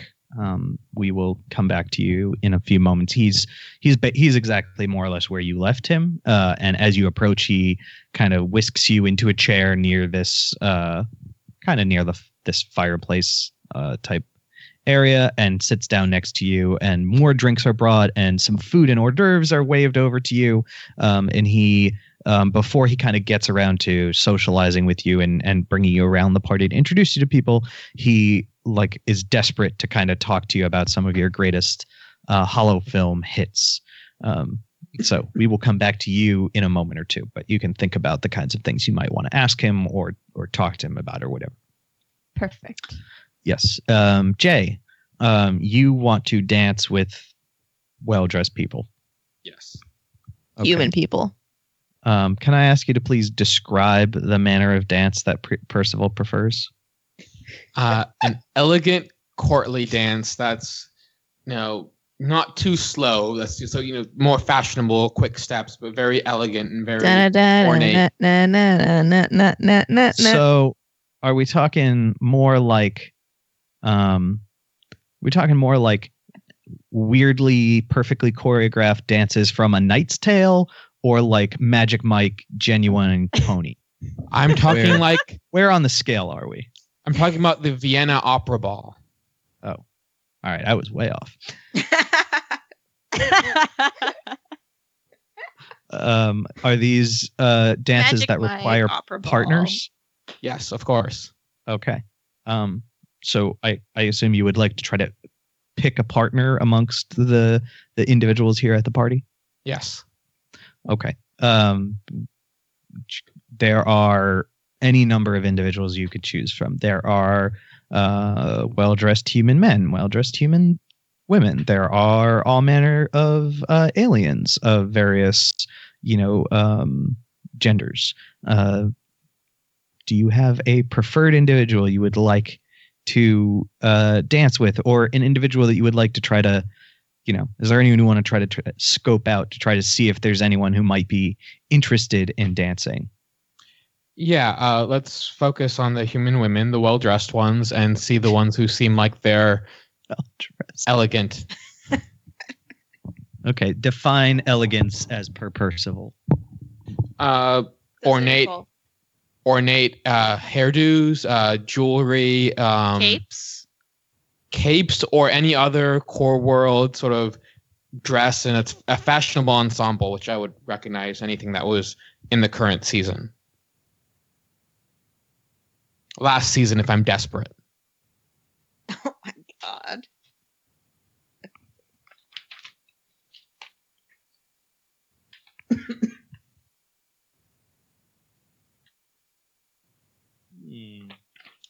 Last season, if you're desperate, huh? Okay. So uh, you look around and you're you're trying to see if there's anyone that you might want to uh, ask to dance, and you notice uh, sitting, well, not really sitting, more or less, uh, kind of like leaning uh, against the wall.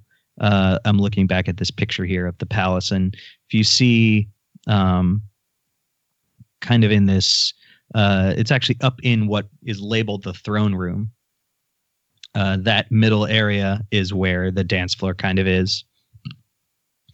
And uh, up against one of these uh, kind of walled pillars, just off of the dance floor, there uh, is a very tall, uh, very thin young woman. She's probably in her mid 20s, you would guess. Um, she uh, has uh, very tan, uh, kind of very tan um, skin uh, and very uh, weathered is the wrong word for it because it's just not like old or anything. But um, her hair it has a has that very sort of light, um, very almost bleached look to it of someone who has spent a lot of time on Tatooine and has spent a lot of time in the Tatooine suns. Um, it extends down to about her shoulders. She's not dressed in uh, the sort of core uh, fashions that you just described. In fact, almost nobody is because it doesn't actually seem like there's really anyone here from Coruscant or from a core world. Um, but she very, you could tell that she's dressed in clothes that seem native to Tatooine or one of the sort of outer planets, but she is very clearly trying to affect a core world style. Um, if it appears she seems to be affecting a style that is several seasons old. Um, so it's clear that at some point she saw a holovid or she saw, you know, some sort of advertisement or something, and that she uh, simply tried to assimilate that style into what was available to her. Um, and she was talking to uh, a much, much less finer dressed, uh, large, burly guy. Um, but she seemed to just be talking to him for a few moments, um, and then she said something to him, and he kind of wandered away. All right, that'll do. I suppose she'll be easily impressed, and that usually works for Percival. So uh, Percival approaches this uh, young woman and gives a formal Coruscanti bow with flourishes and hand gestures and stuff like that, um, and says, "How do you do? It's a pleasure to make your acquaintance." Um, she kind of smiles at the bow, uh, and almost laugh, you know, almost gives like a little chuckle. She's probably doesn't seem to be uh, all that used to sort of formal bowed greetings. Um, and she extends a hand um, and says, "You know, pleasure to make your acquaintance. Uh, my name is uh, is Sunny." I, uh, without Can- missing a Oh. without missing a beat, I, I uh, kiss her preferred hand and say, "It's a pleasure to meet you. I am," and then I sort of hesitate. Va- Valsipur, Wait, can Philosopher. can either me or Jin hear this exchange? No. Okay, Oh, never mind. You can uh Jin, you can see it because you are like you you saw Percival sort of walk into that room, but there's too much noise going on that you can't really hear what he's saying. You can see that he's talking to someone. Um and Shoto, you are headed for a different area of the party. So you saw Percival walk with Jin up towards this the upper rooms, but you don't really know what's going on. So for the moment, Percival, you're on your own. Um she uh you kind of watch as she um immediately draws her hand back from your little kiss i think she was very much expecting you to shake it and she kind of idly just kind of wipes the back of her hand like on the side of her her outfit um and says uh valspar huh is that uh not a tatooine name Certainly not. It's a Coruscanti name. she she kind of uh her eyes her eyebrows lift for uh, you know half a second she goes ah i've never had the pleasure myself what brings you out here to our fine dusty little corner of the galaxy Uh, one of my acquaintances, Hangers On, really just lost her aunt, and so we came to pay our respects. And we heard that there is a fine party to be had here, and I wanted to sample the local culture. uh-huh um and she kind of takes that in she says well i don't really know why you would follow a hanger on to uh, pay her your respects to her aunt her aunt must have been quite the woman um but she immediately sort of trails away from that and just says and are you here to bid as well Of course, it shall be. My, it, it's my pleasure to to to offer a bid.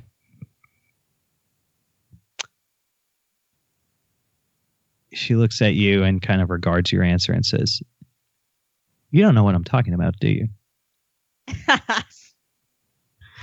Do I? I I I raise my eyebrow and attempt to look mysterious.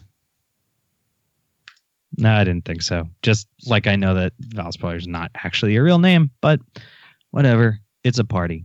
Why don't we dance? And she actually offers her hand to Percival. I take it. Okay. Uh, she leads you out to the dance floor. Uh, it seems very clear from the beginning she's not interested in any sort of like formal Coruscanti Venetian core world fancy pants dance. Um, she seems to just enjoy, you know, moving to the music in whatever way makes her happy. Um, Well, I suppose it'll be easier to not step on her foot feet this way. There you go. Uh, she asks, as you guys dance, you continue to converse. Uh, she asks what group you are associated with, um, and she casually mentions that you don't seem uh, you don't seem like the type to be in the employ of the Hutts. We're with the Order of the Canted Circle. Um, she shrugs. Uh, she clearly has never heard of them before, um, and she uh, introduces herself as the leader of the Seraphs, uh, a local and uh, up and coming uh, organization here on Tatooine. The Seraphs, as in sans serif. Now, Seraphs as in S E R A P H. Wow. I think Angels Siri just- J. I think that just activated Siri on my phone. She's like, yes, I know the answer to this question. Yes. Too bad you'll have to unlock your iPhone to find out. So we will come back, uh, Jay, to you in a moment. Uh, show you have uh, indicated that you want snacks. I want snacks bad. Okay. Uh, so you head down um, to that room in the lower left portion of the the map here, um, and that is where, while there are sort of servers kind of walking around with trays of various foods and things, it seems that they are uh, most plentiful down in this room, which is happens to also be where one of the main bars is. So anyone who's really looking to uh, imbibe or uh, or have food is uh, spending most of their time down here away from the dancing and the sort of hanging out that's going on in the other rooms. Excellent. Yes. Uh, so you side. I mean, where where do you want? Do you want to get snacks from a server? Do you want to sidle up to the bar? What what would you like to do? Get snacks from the server and then sidle up to the bar. Uh, so you you know find one of those servers who's got uh, a variety of kind of uh, what look to be like pickled vegetables or uh, you know kind of smoked and cured meat in their uh, I grab meat. Okay. Uh, there seems to also be a variety of other sort of delicacies, things with dips and kind of uh, crispy fried, you know, things. Some of them not entirely uh, identifiable, given to the fact that they're sort of fried in batters. Uh, and so you I grab a bunch of snacks. Grab a bunch of snacks and head up to the bar. You find yourself a seat uh, next to um, a very drab looking, uh, kind of older guy, very short hair, who's slumped over the bar a little bit. Uh, definitely looks like he had been on his feet for quite a while and is enjoying the fact that he can kind of sit. Uh, and he's nursing a very large glass of some murky, dark liquid. Um, and there are plenty of other people all around, but this guy kind of stands out to you as you you head up to the bar.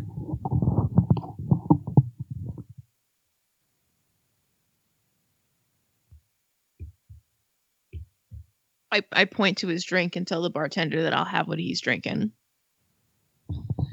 Uh, and when you do that, he kind of gruffly says, "I don't know if that's a good idea.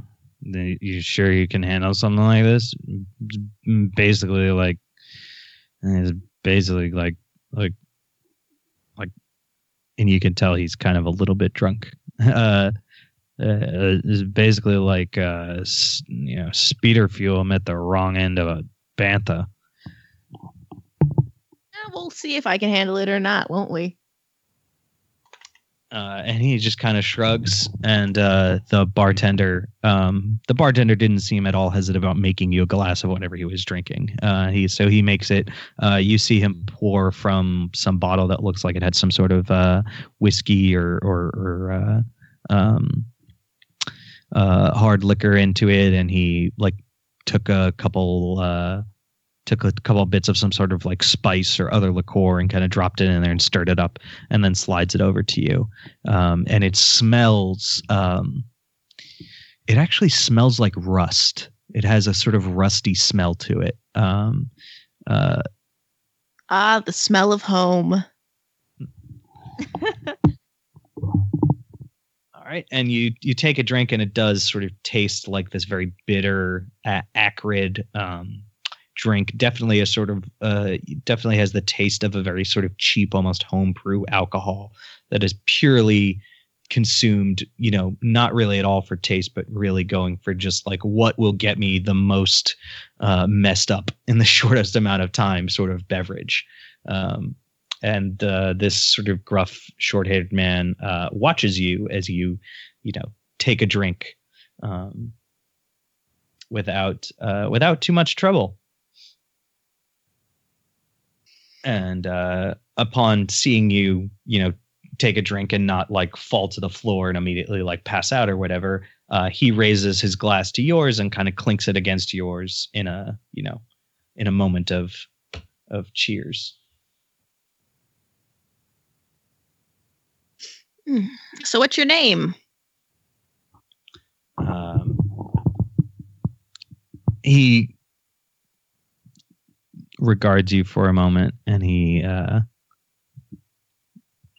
he mutters uh, he says uh, cobb vanth last true lawman on tatooine you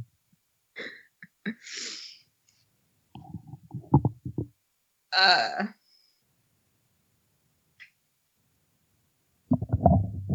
Shora Ka. Uh, mechanic.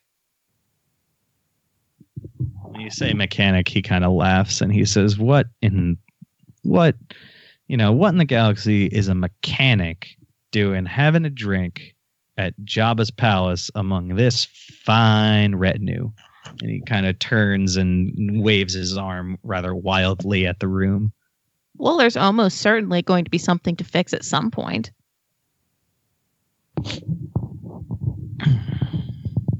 And he looks around and he goes, Well, uh, that's probably right. I mean, you know, What's the Yeah. last true lawman on Tatooine doing amongst such fine company at Jabba's palace? well, you, you know the lawman's credo, you go to where the criminals are, right? Here I am, in the thick of it, the belly of the beast, as it were. Uh, and then he actually, uh, he you see him kind of looking up towards the other room, and he says, "Well, not quite, but you get the picture. Let's just say I'm keeping an eye on a few people, making sure they don't cause any more trouble than they normally do."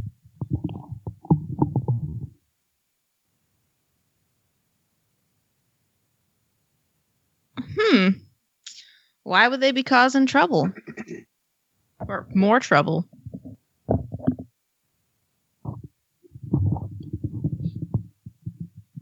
Well, you know, I, I don't know exactly what you were told, but word is that uh,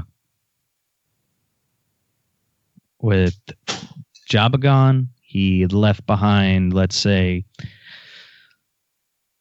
a lot of unpaid bounties, had some money out on loan to some people, lots of loose ends to be tied up loose ends create problems.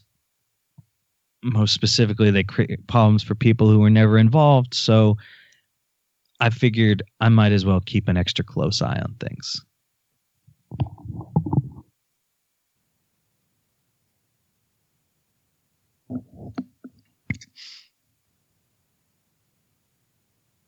That sure is noble of you.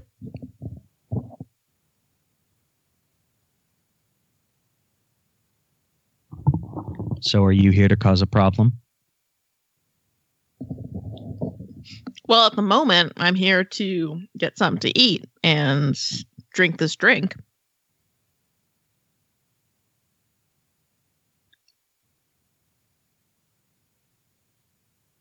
After that, well, no, probably not. Again, I'm a mechanic. I'm more into fixing things. Well, you uh, do your best to just keep your head down there. Don't cause too much trouble. And hopefully, you and I can stick to having pleasant conversations. Sounds good to me. and uh, it looks like he's about to say something else to you, but he looks over and there are two men talking at a sort of standing table over in the corner and says, uh, "I have to go. Um, do me a favor and uh, don't stay at this party any longer than you need to."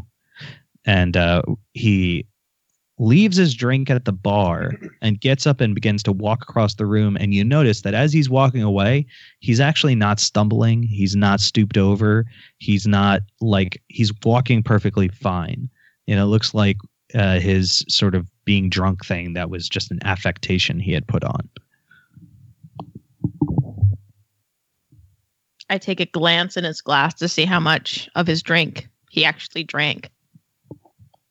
Um, you sort of peek over and uh, take a look at it, and it looks like he had drank about half of it, but you you could tell that it doesn't actually have the smell that your drink has. It doesn't smell like that rusty, bitter um, smell. Um, that it looks like it was just like, you know, either not quite water, but whatever it was, it wasn't like a strong alcoholic drink. I take Um, a drink it- of it. Yeah, it just actually tastes like um it tastes like a sort of uh bubbly water with some sort of like syrup in it. So it was made to look like uh the beverage you were drinking, the sort of alcoholic beverage, but it wasn't actually real. Man, humans and their sweet things. Uh, Make kind of a disgusted- Face at how sweet it is. Yeah. Can you make a perception check?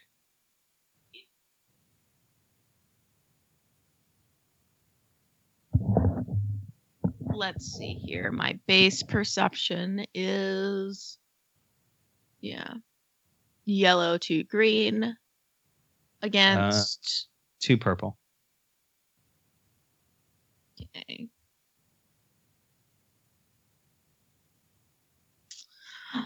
Success and advantage.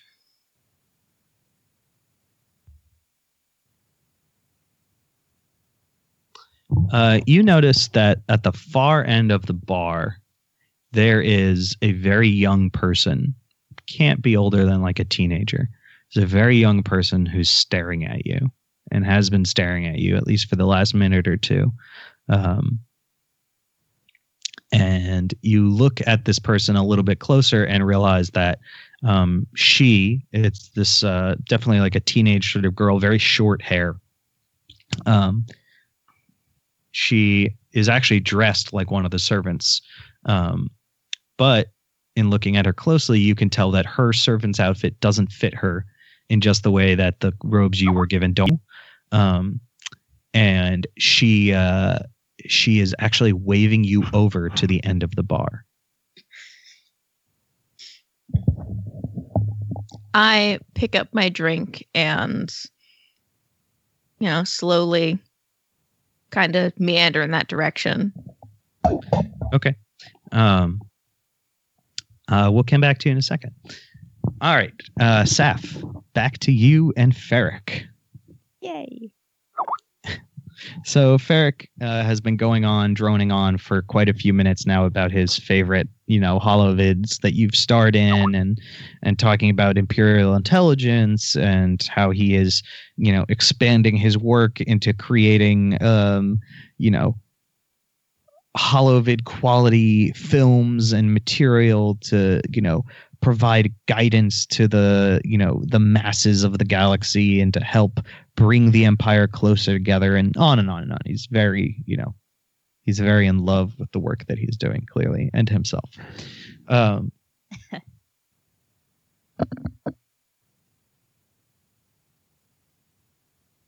is there anything you want to interject and ask him? Um, yes, sure. Um, I'm gonna like take a take a small gap that he eventually gives me, and Yeah. just be like, "So, what brings you out here? This is quite far away from where you'd normally be working, right?" He's like, oh oh no I the, you know the, my empire sends me where I need to be and and I go gladly. No I I am here because well well I, well actually before I answer that I, I I honestly I should ask you what what are, what are you doing here? It's such a such an odd place. Are you you you representing one of these organizations? Um, and his uh, his voice gets a little lower, and he kind of leans in closer to you, you know, creating a, a, a little bit more privacy between the two of you. What would you say if I was? Well, I, I mean, it's like, sh- I was, surely this has to be. I, I don't know. Are you in? Are you? Are you? And he gets super. Are, are you researching for a new part in a new in a new movie? Is this is this is this research? And he seems like super excited at the question. He's like nearly shaking as he asks. I wink at him, and I'm like, "You've got it." oh, oh, oh, that's so. Oh my gosh. Well, okay, so, so, oh, okay, okay, okay. I'm sure, I sure, I'm sure you can't tell me anything. I'm, I'm sure you can't say anything. But, but, but tell me what, uh, what, um, what, what, what, what group are you embedded with? Is is it the Red Key? Yes. Do you you you joined the Red Key gang? How how did you get them to agree to that? My aunt had friends.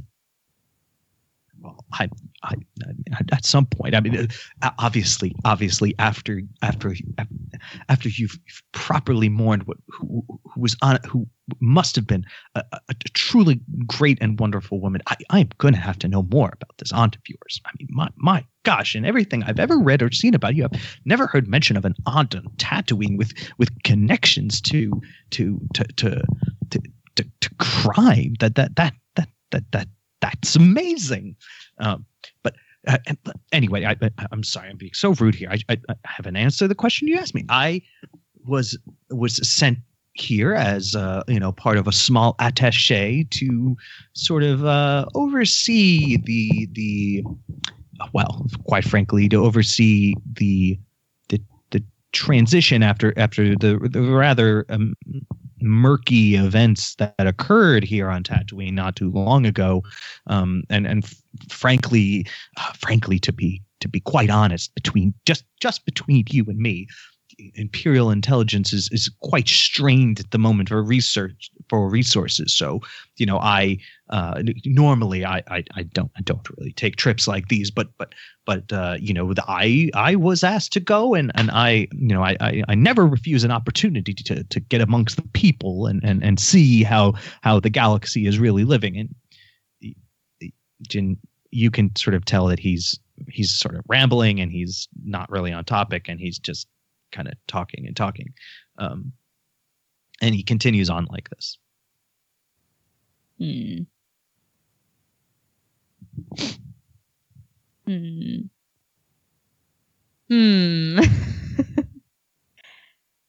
I like put my hand on his like forearm. Is it the right word? The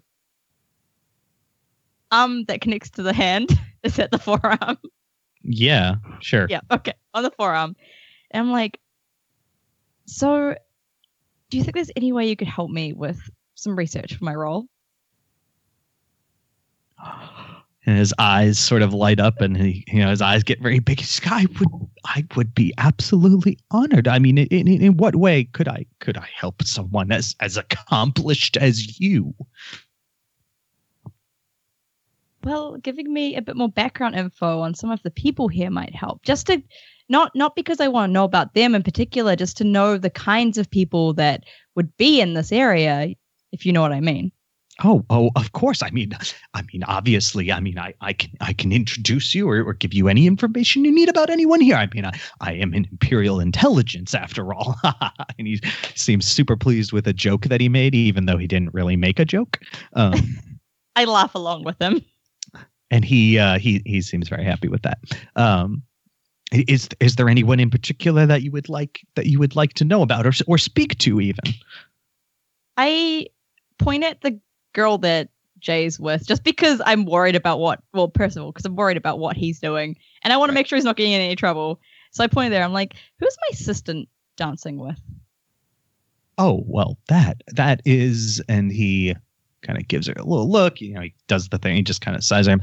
That would be um that would be Sunny Bounder, and now she leads the Serevs. They're they're a rather small time swoop gang here on Tatooine. They they they have aspirations towards towards you know a, a larger presence, but quite honestly, I, am not really sure I see it if really their only source of, of influence and income comes in those, you know, uh, those those swoop races through the city. And and and honestly, I'm, you know, it, it's all very very passe. Per- personally, I I prefer the pod racing of old, but you know, evolving with the times, I suppose. Um, now now your your assistant seems to have taken a shine to her, which is fine. But you you you should note you see that see that rather large and and and disapproving looking uh, individual over there, and he he points to the corner, and uh, it's this very sort of tall, bald, like muscle on top of muscle, but also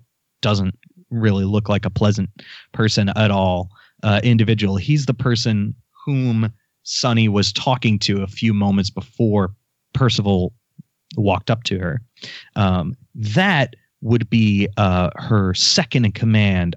Goes by the name Grinder, though not quite sure if that's that that was given by his mother or not. But um, I, I look, I, I don't want to overstep. I, I obviously don't want to tell you how to deal with your people, but the look that he is giving towards your assistant at the moment, I, I would just say it's probably better that that engagement ends sooner rather than later. That that's really all I'm saying. Um, and you you notice that Grinder is sort of boring two laser holes through the back of Percival's head with uh, with his eyes. Um, Ah, I'm guessing Grinder's not a huge fan of people interacting with Sunny. perhaps not. All right. Um, I'll deal with that soon. I mean, if I lose my assistant, it's not too bad. I can just get another one anyways. They're they're easy enough to find. Um, that one causes a lot of trouble too. He's not very good at his job. Uh, well, you know, good help. It's, it's it's so very difficult. I myself looking for a new assistant and and just have had uh, just an absolute devil of a time filling the position. Yes, it's it's so hard. So, oh, what's a good question to ask? Um,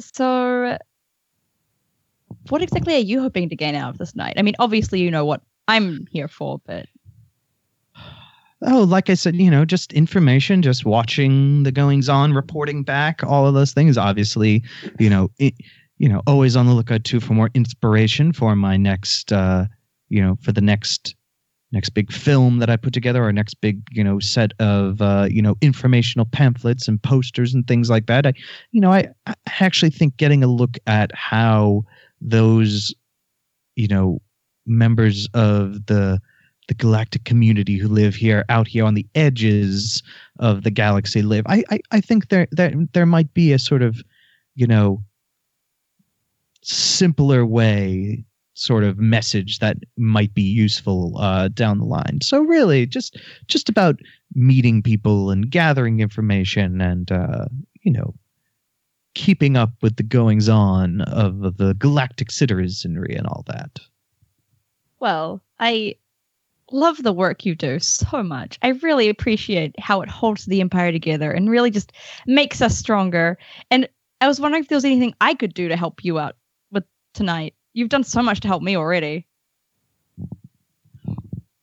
he looks like he's about to cry.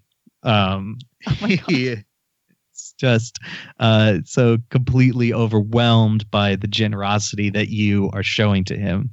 Um, and he says, um, he said, I, oh, I, I, I, I, I couldn't possibly impose upon. I, uh, well, I, I mean, uh, the, the, the loyalty and duty that you show to your empire, it is, it quite honestly, it is, it is a credit to you. Uh, and he, he's really, you know, he, he's really fighting back the tears here. And he says, uh, listen, it, it is not my place to try to, to influence or sway the, the, the, the you know the negotiations or or, or, or what's going to happen to this we we you know we want this to be a, a fair and and and and sort of legal transaction between parties that will benefit everyone. But um i must ask that uh, should you and and red key you know emerge as the um the victors here in in, in the upcoming auction um you might you might consider trying to convince your superiors to um, renegotiate the transaction uh, through proper imperial channels. It re- it really might be better for everyone if that if that were the case. Of course. Obviously, that would be a great idea.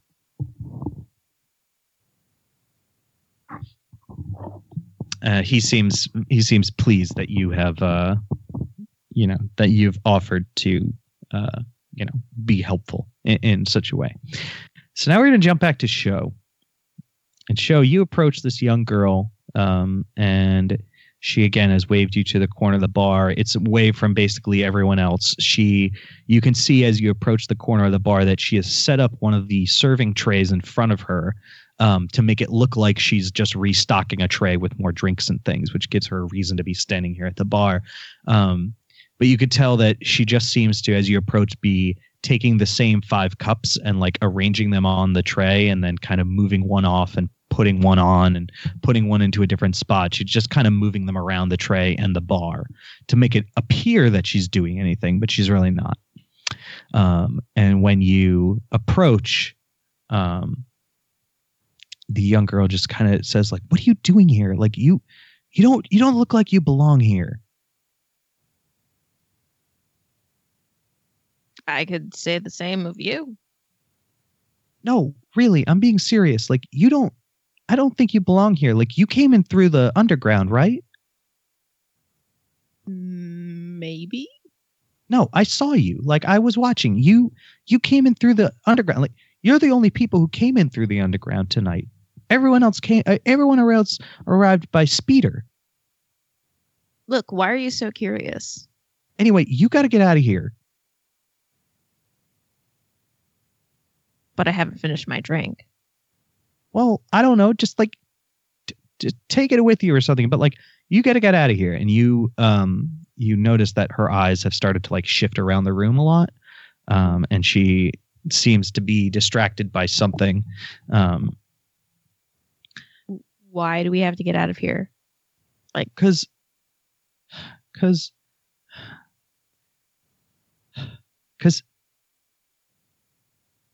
and she looks like she's about to tell you, and then she just darts off and she knocks the serving platter to the floor and glasses go everywhere and it causes this big commotion. Everyone looks over to you um, and this girl goes running off down one of the serving in one of the hallways like past uh, a couple of the other servers and uh, disappears. But she was definitely trying to explain something to you um, and seemed super nervous. But um, obviously she got scared and, and ran off I smile apologetically at everyone at the bar and then quickly make my way uh into a different area. Like back Okay. towards where I think um Percival and Jin are. Okay. So yeah, you head back up towards. You can see Jin because she's still on that like sort of left side, just through the entryway. Um, so you can head up that way, heading towards Jin. Back to Percival. Percival, you guys are rocking it out on the dance floor. Awesome.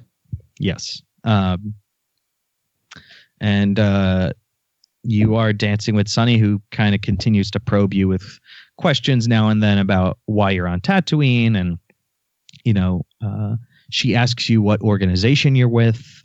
Um, Well, she didn't recognize the organization I was with, right? right. Well, she didn't, you know, so she asks you again. Um, I wink and say, "Don't worry about it," and try to be flirtatious. Uh, okay. Why don't you make a charm check? All right. Let's see. I have two yellow, one green Okay. against.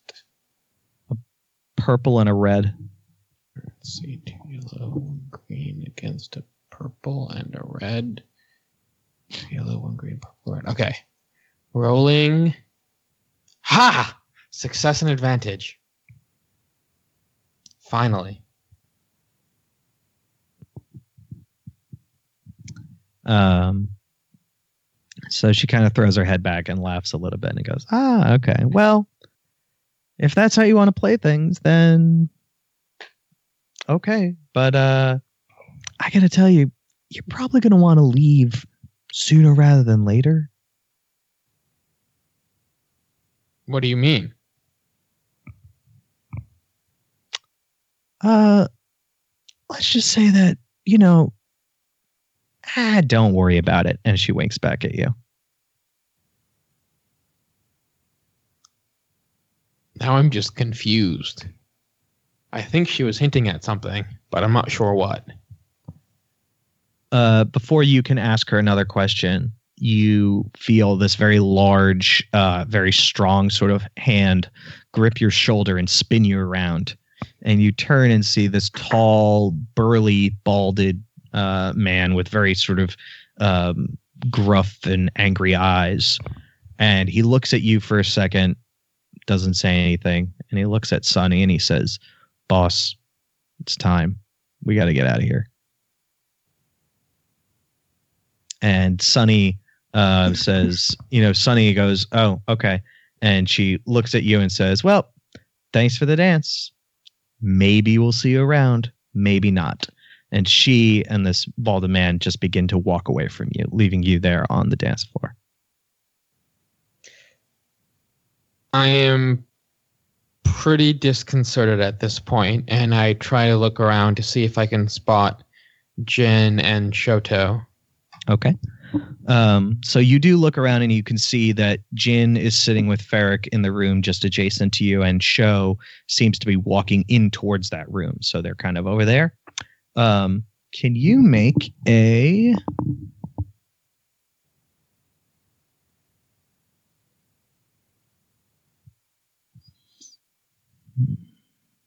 make a perception check? Right, one, two, three. Okay, so that's three green against.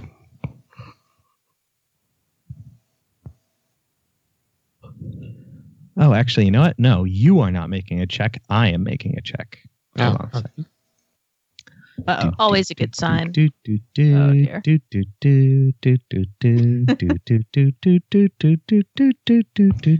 Hey, that's course on ball music.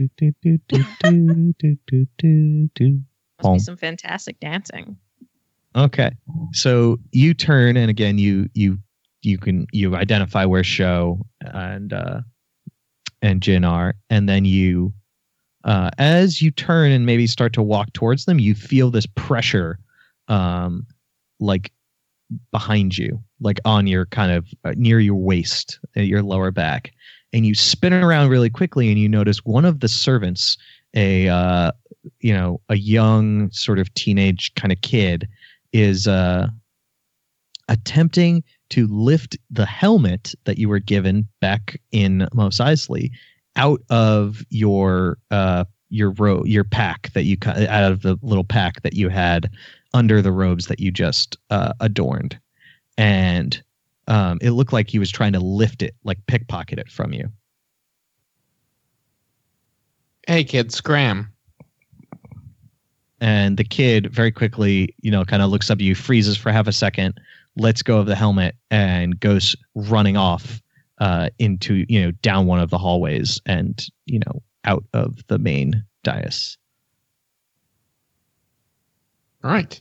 Well, can never tell these with the, with these outer rim vagrants, I guess. And I proceed back to my party in some haste because I'm a little discombobulated. okay uh, as you uh, join back up with jin and Sho uh, you guys hear commotion uh, in the room that Sho just came from. And you guys hear a bunch of shouting. And as you kind of peek into the room you see this uh, kind of older guy squaring off against three other uh, three other individuals. Um, Sho you recognize this guy as cobb vanth and he's squaring off against you're not really sure who they are but it seems like it's at least two of the guys that he was walking towards when he left you at the bar. Um, and cobb is holding uh, a blaster in one hand and a small object in another. Uh, and there's kind of a standoff going as the others are all holding blasters. And cobb yells out and says we're going to have order in this place or no one's walking out of here. And he presses the button on the object in front of him and it starts to beep and you guys can tell that he is holding a thermal detonator Oh, Kriff. Oh no. and that my friends is where we are going to leave off tonight's episode But I didn't even get to flirt with anyone. Aw. There's always next time Sho. Hey, uh, great work again, Merc team and Tom. Fantastic GMing. Uh, that was a lot of fun. Yeah yeah it was you, you- you sound sincere. Uh, All right. Well, we will go ahead and wrap up this episode here. Stay tuned. The Rebel team is on deck next, and we will uh, let you know out on the social media touch points when we'll be recording that. Thanks for listening to another episode. Catch you all next time.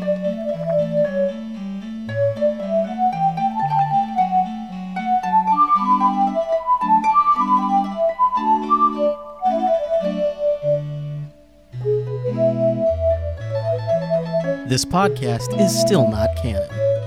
For more information about the campaign and Star Wars tabletop RPGs, visit tosche-station.net.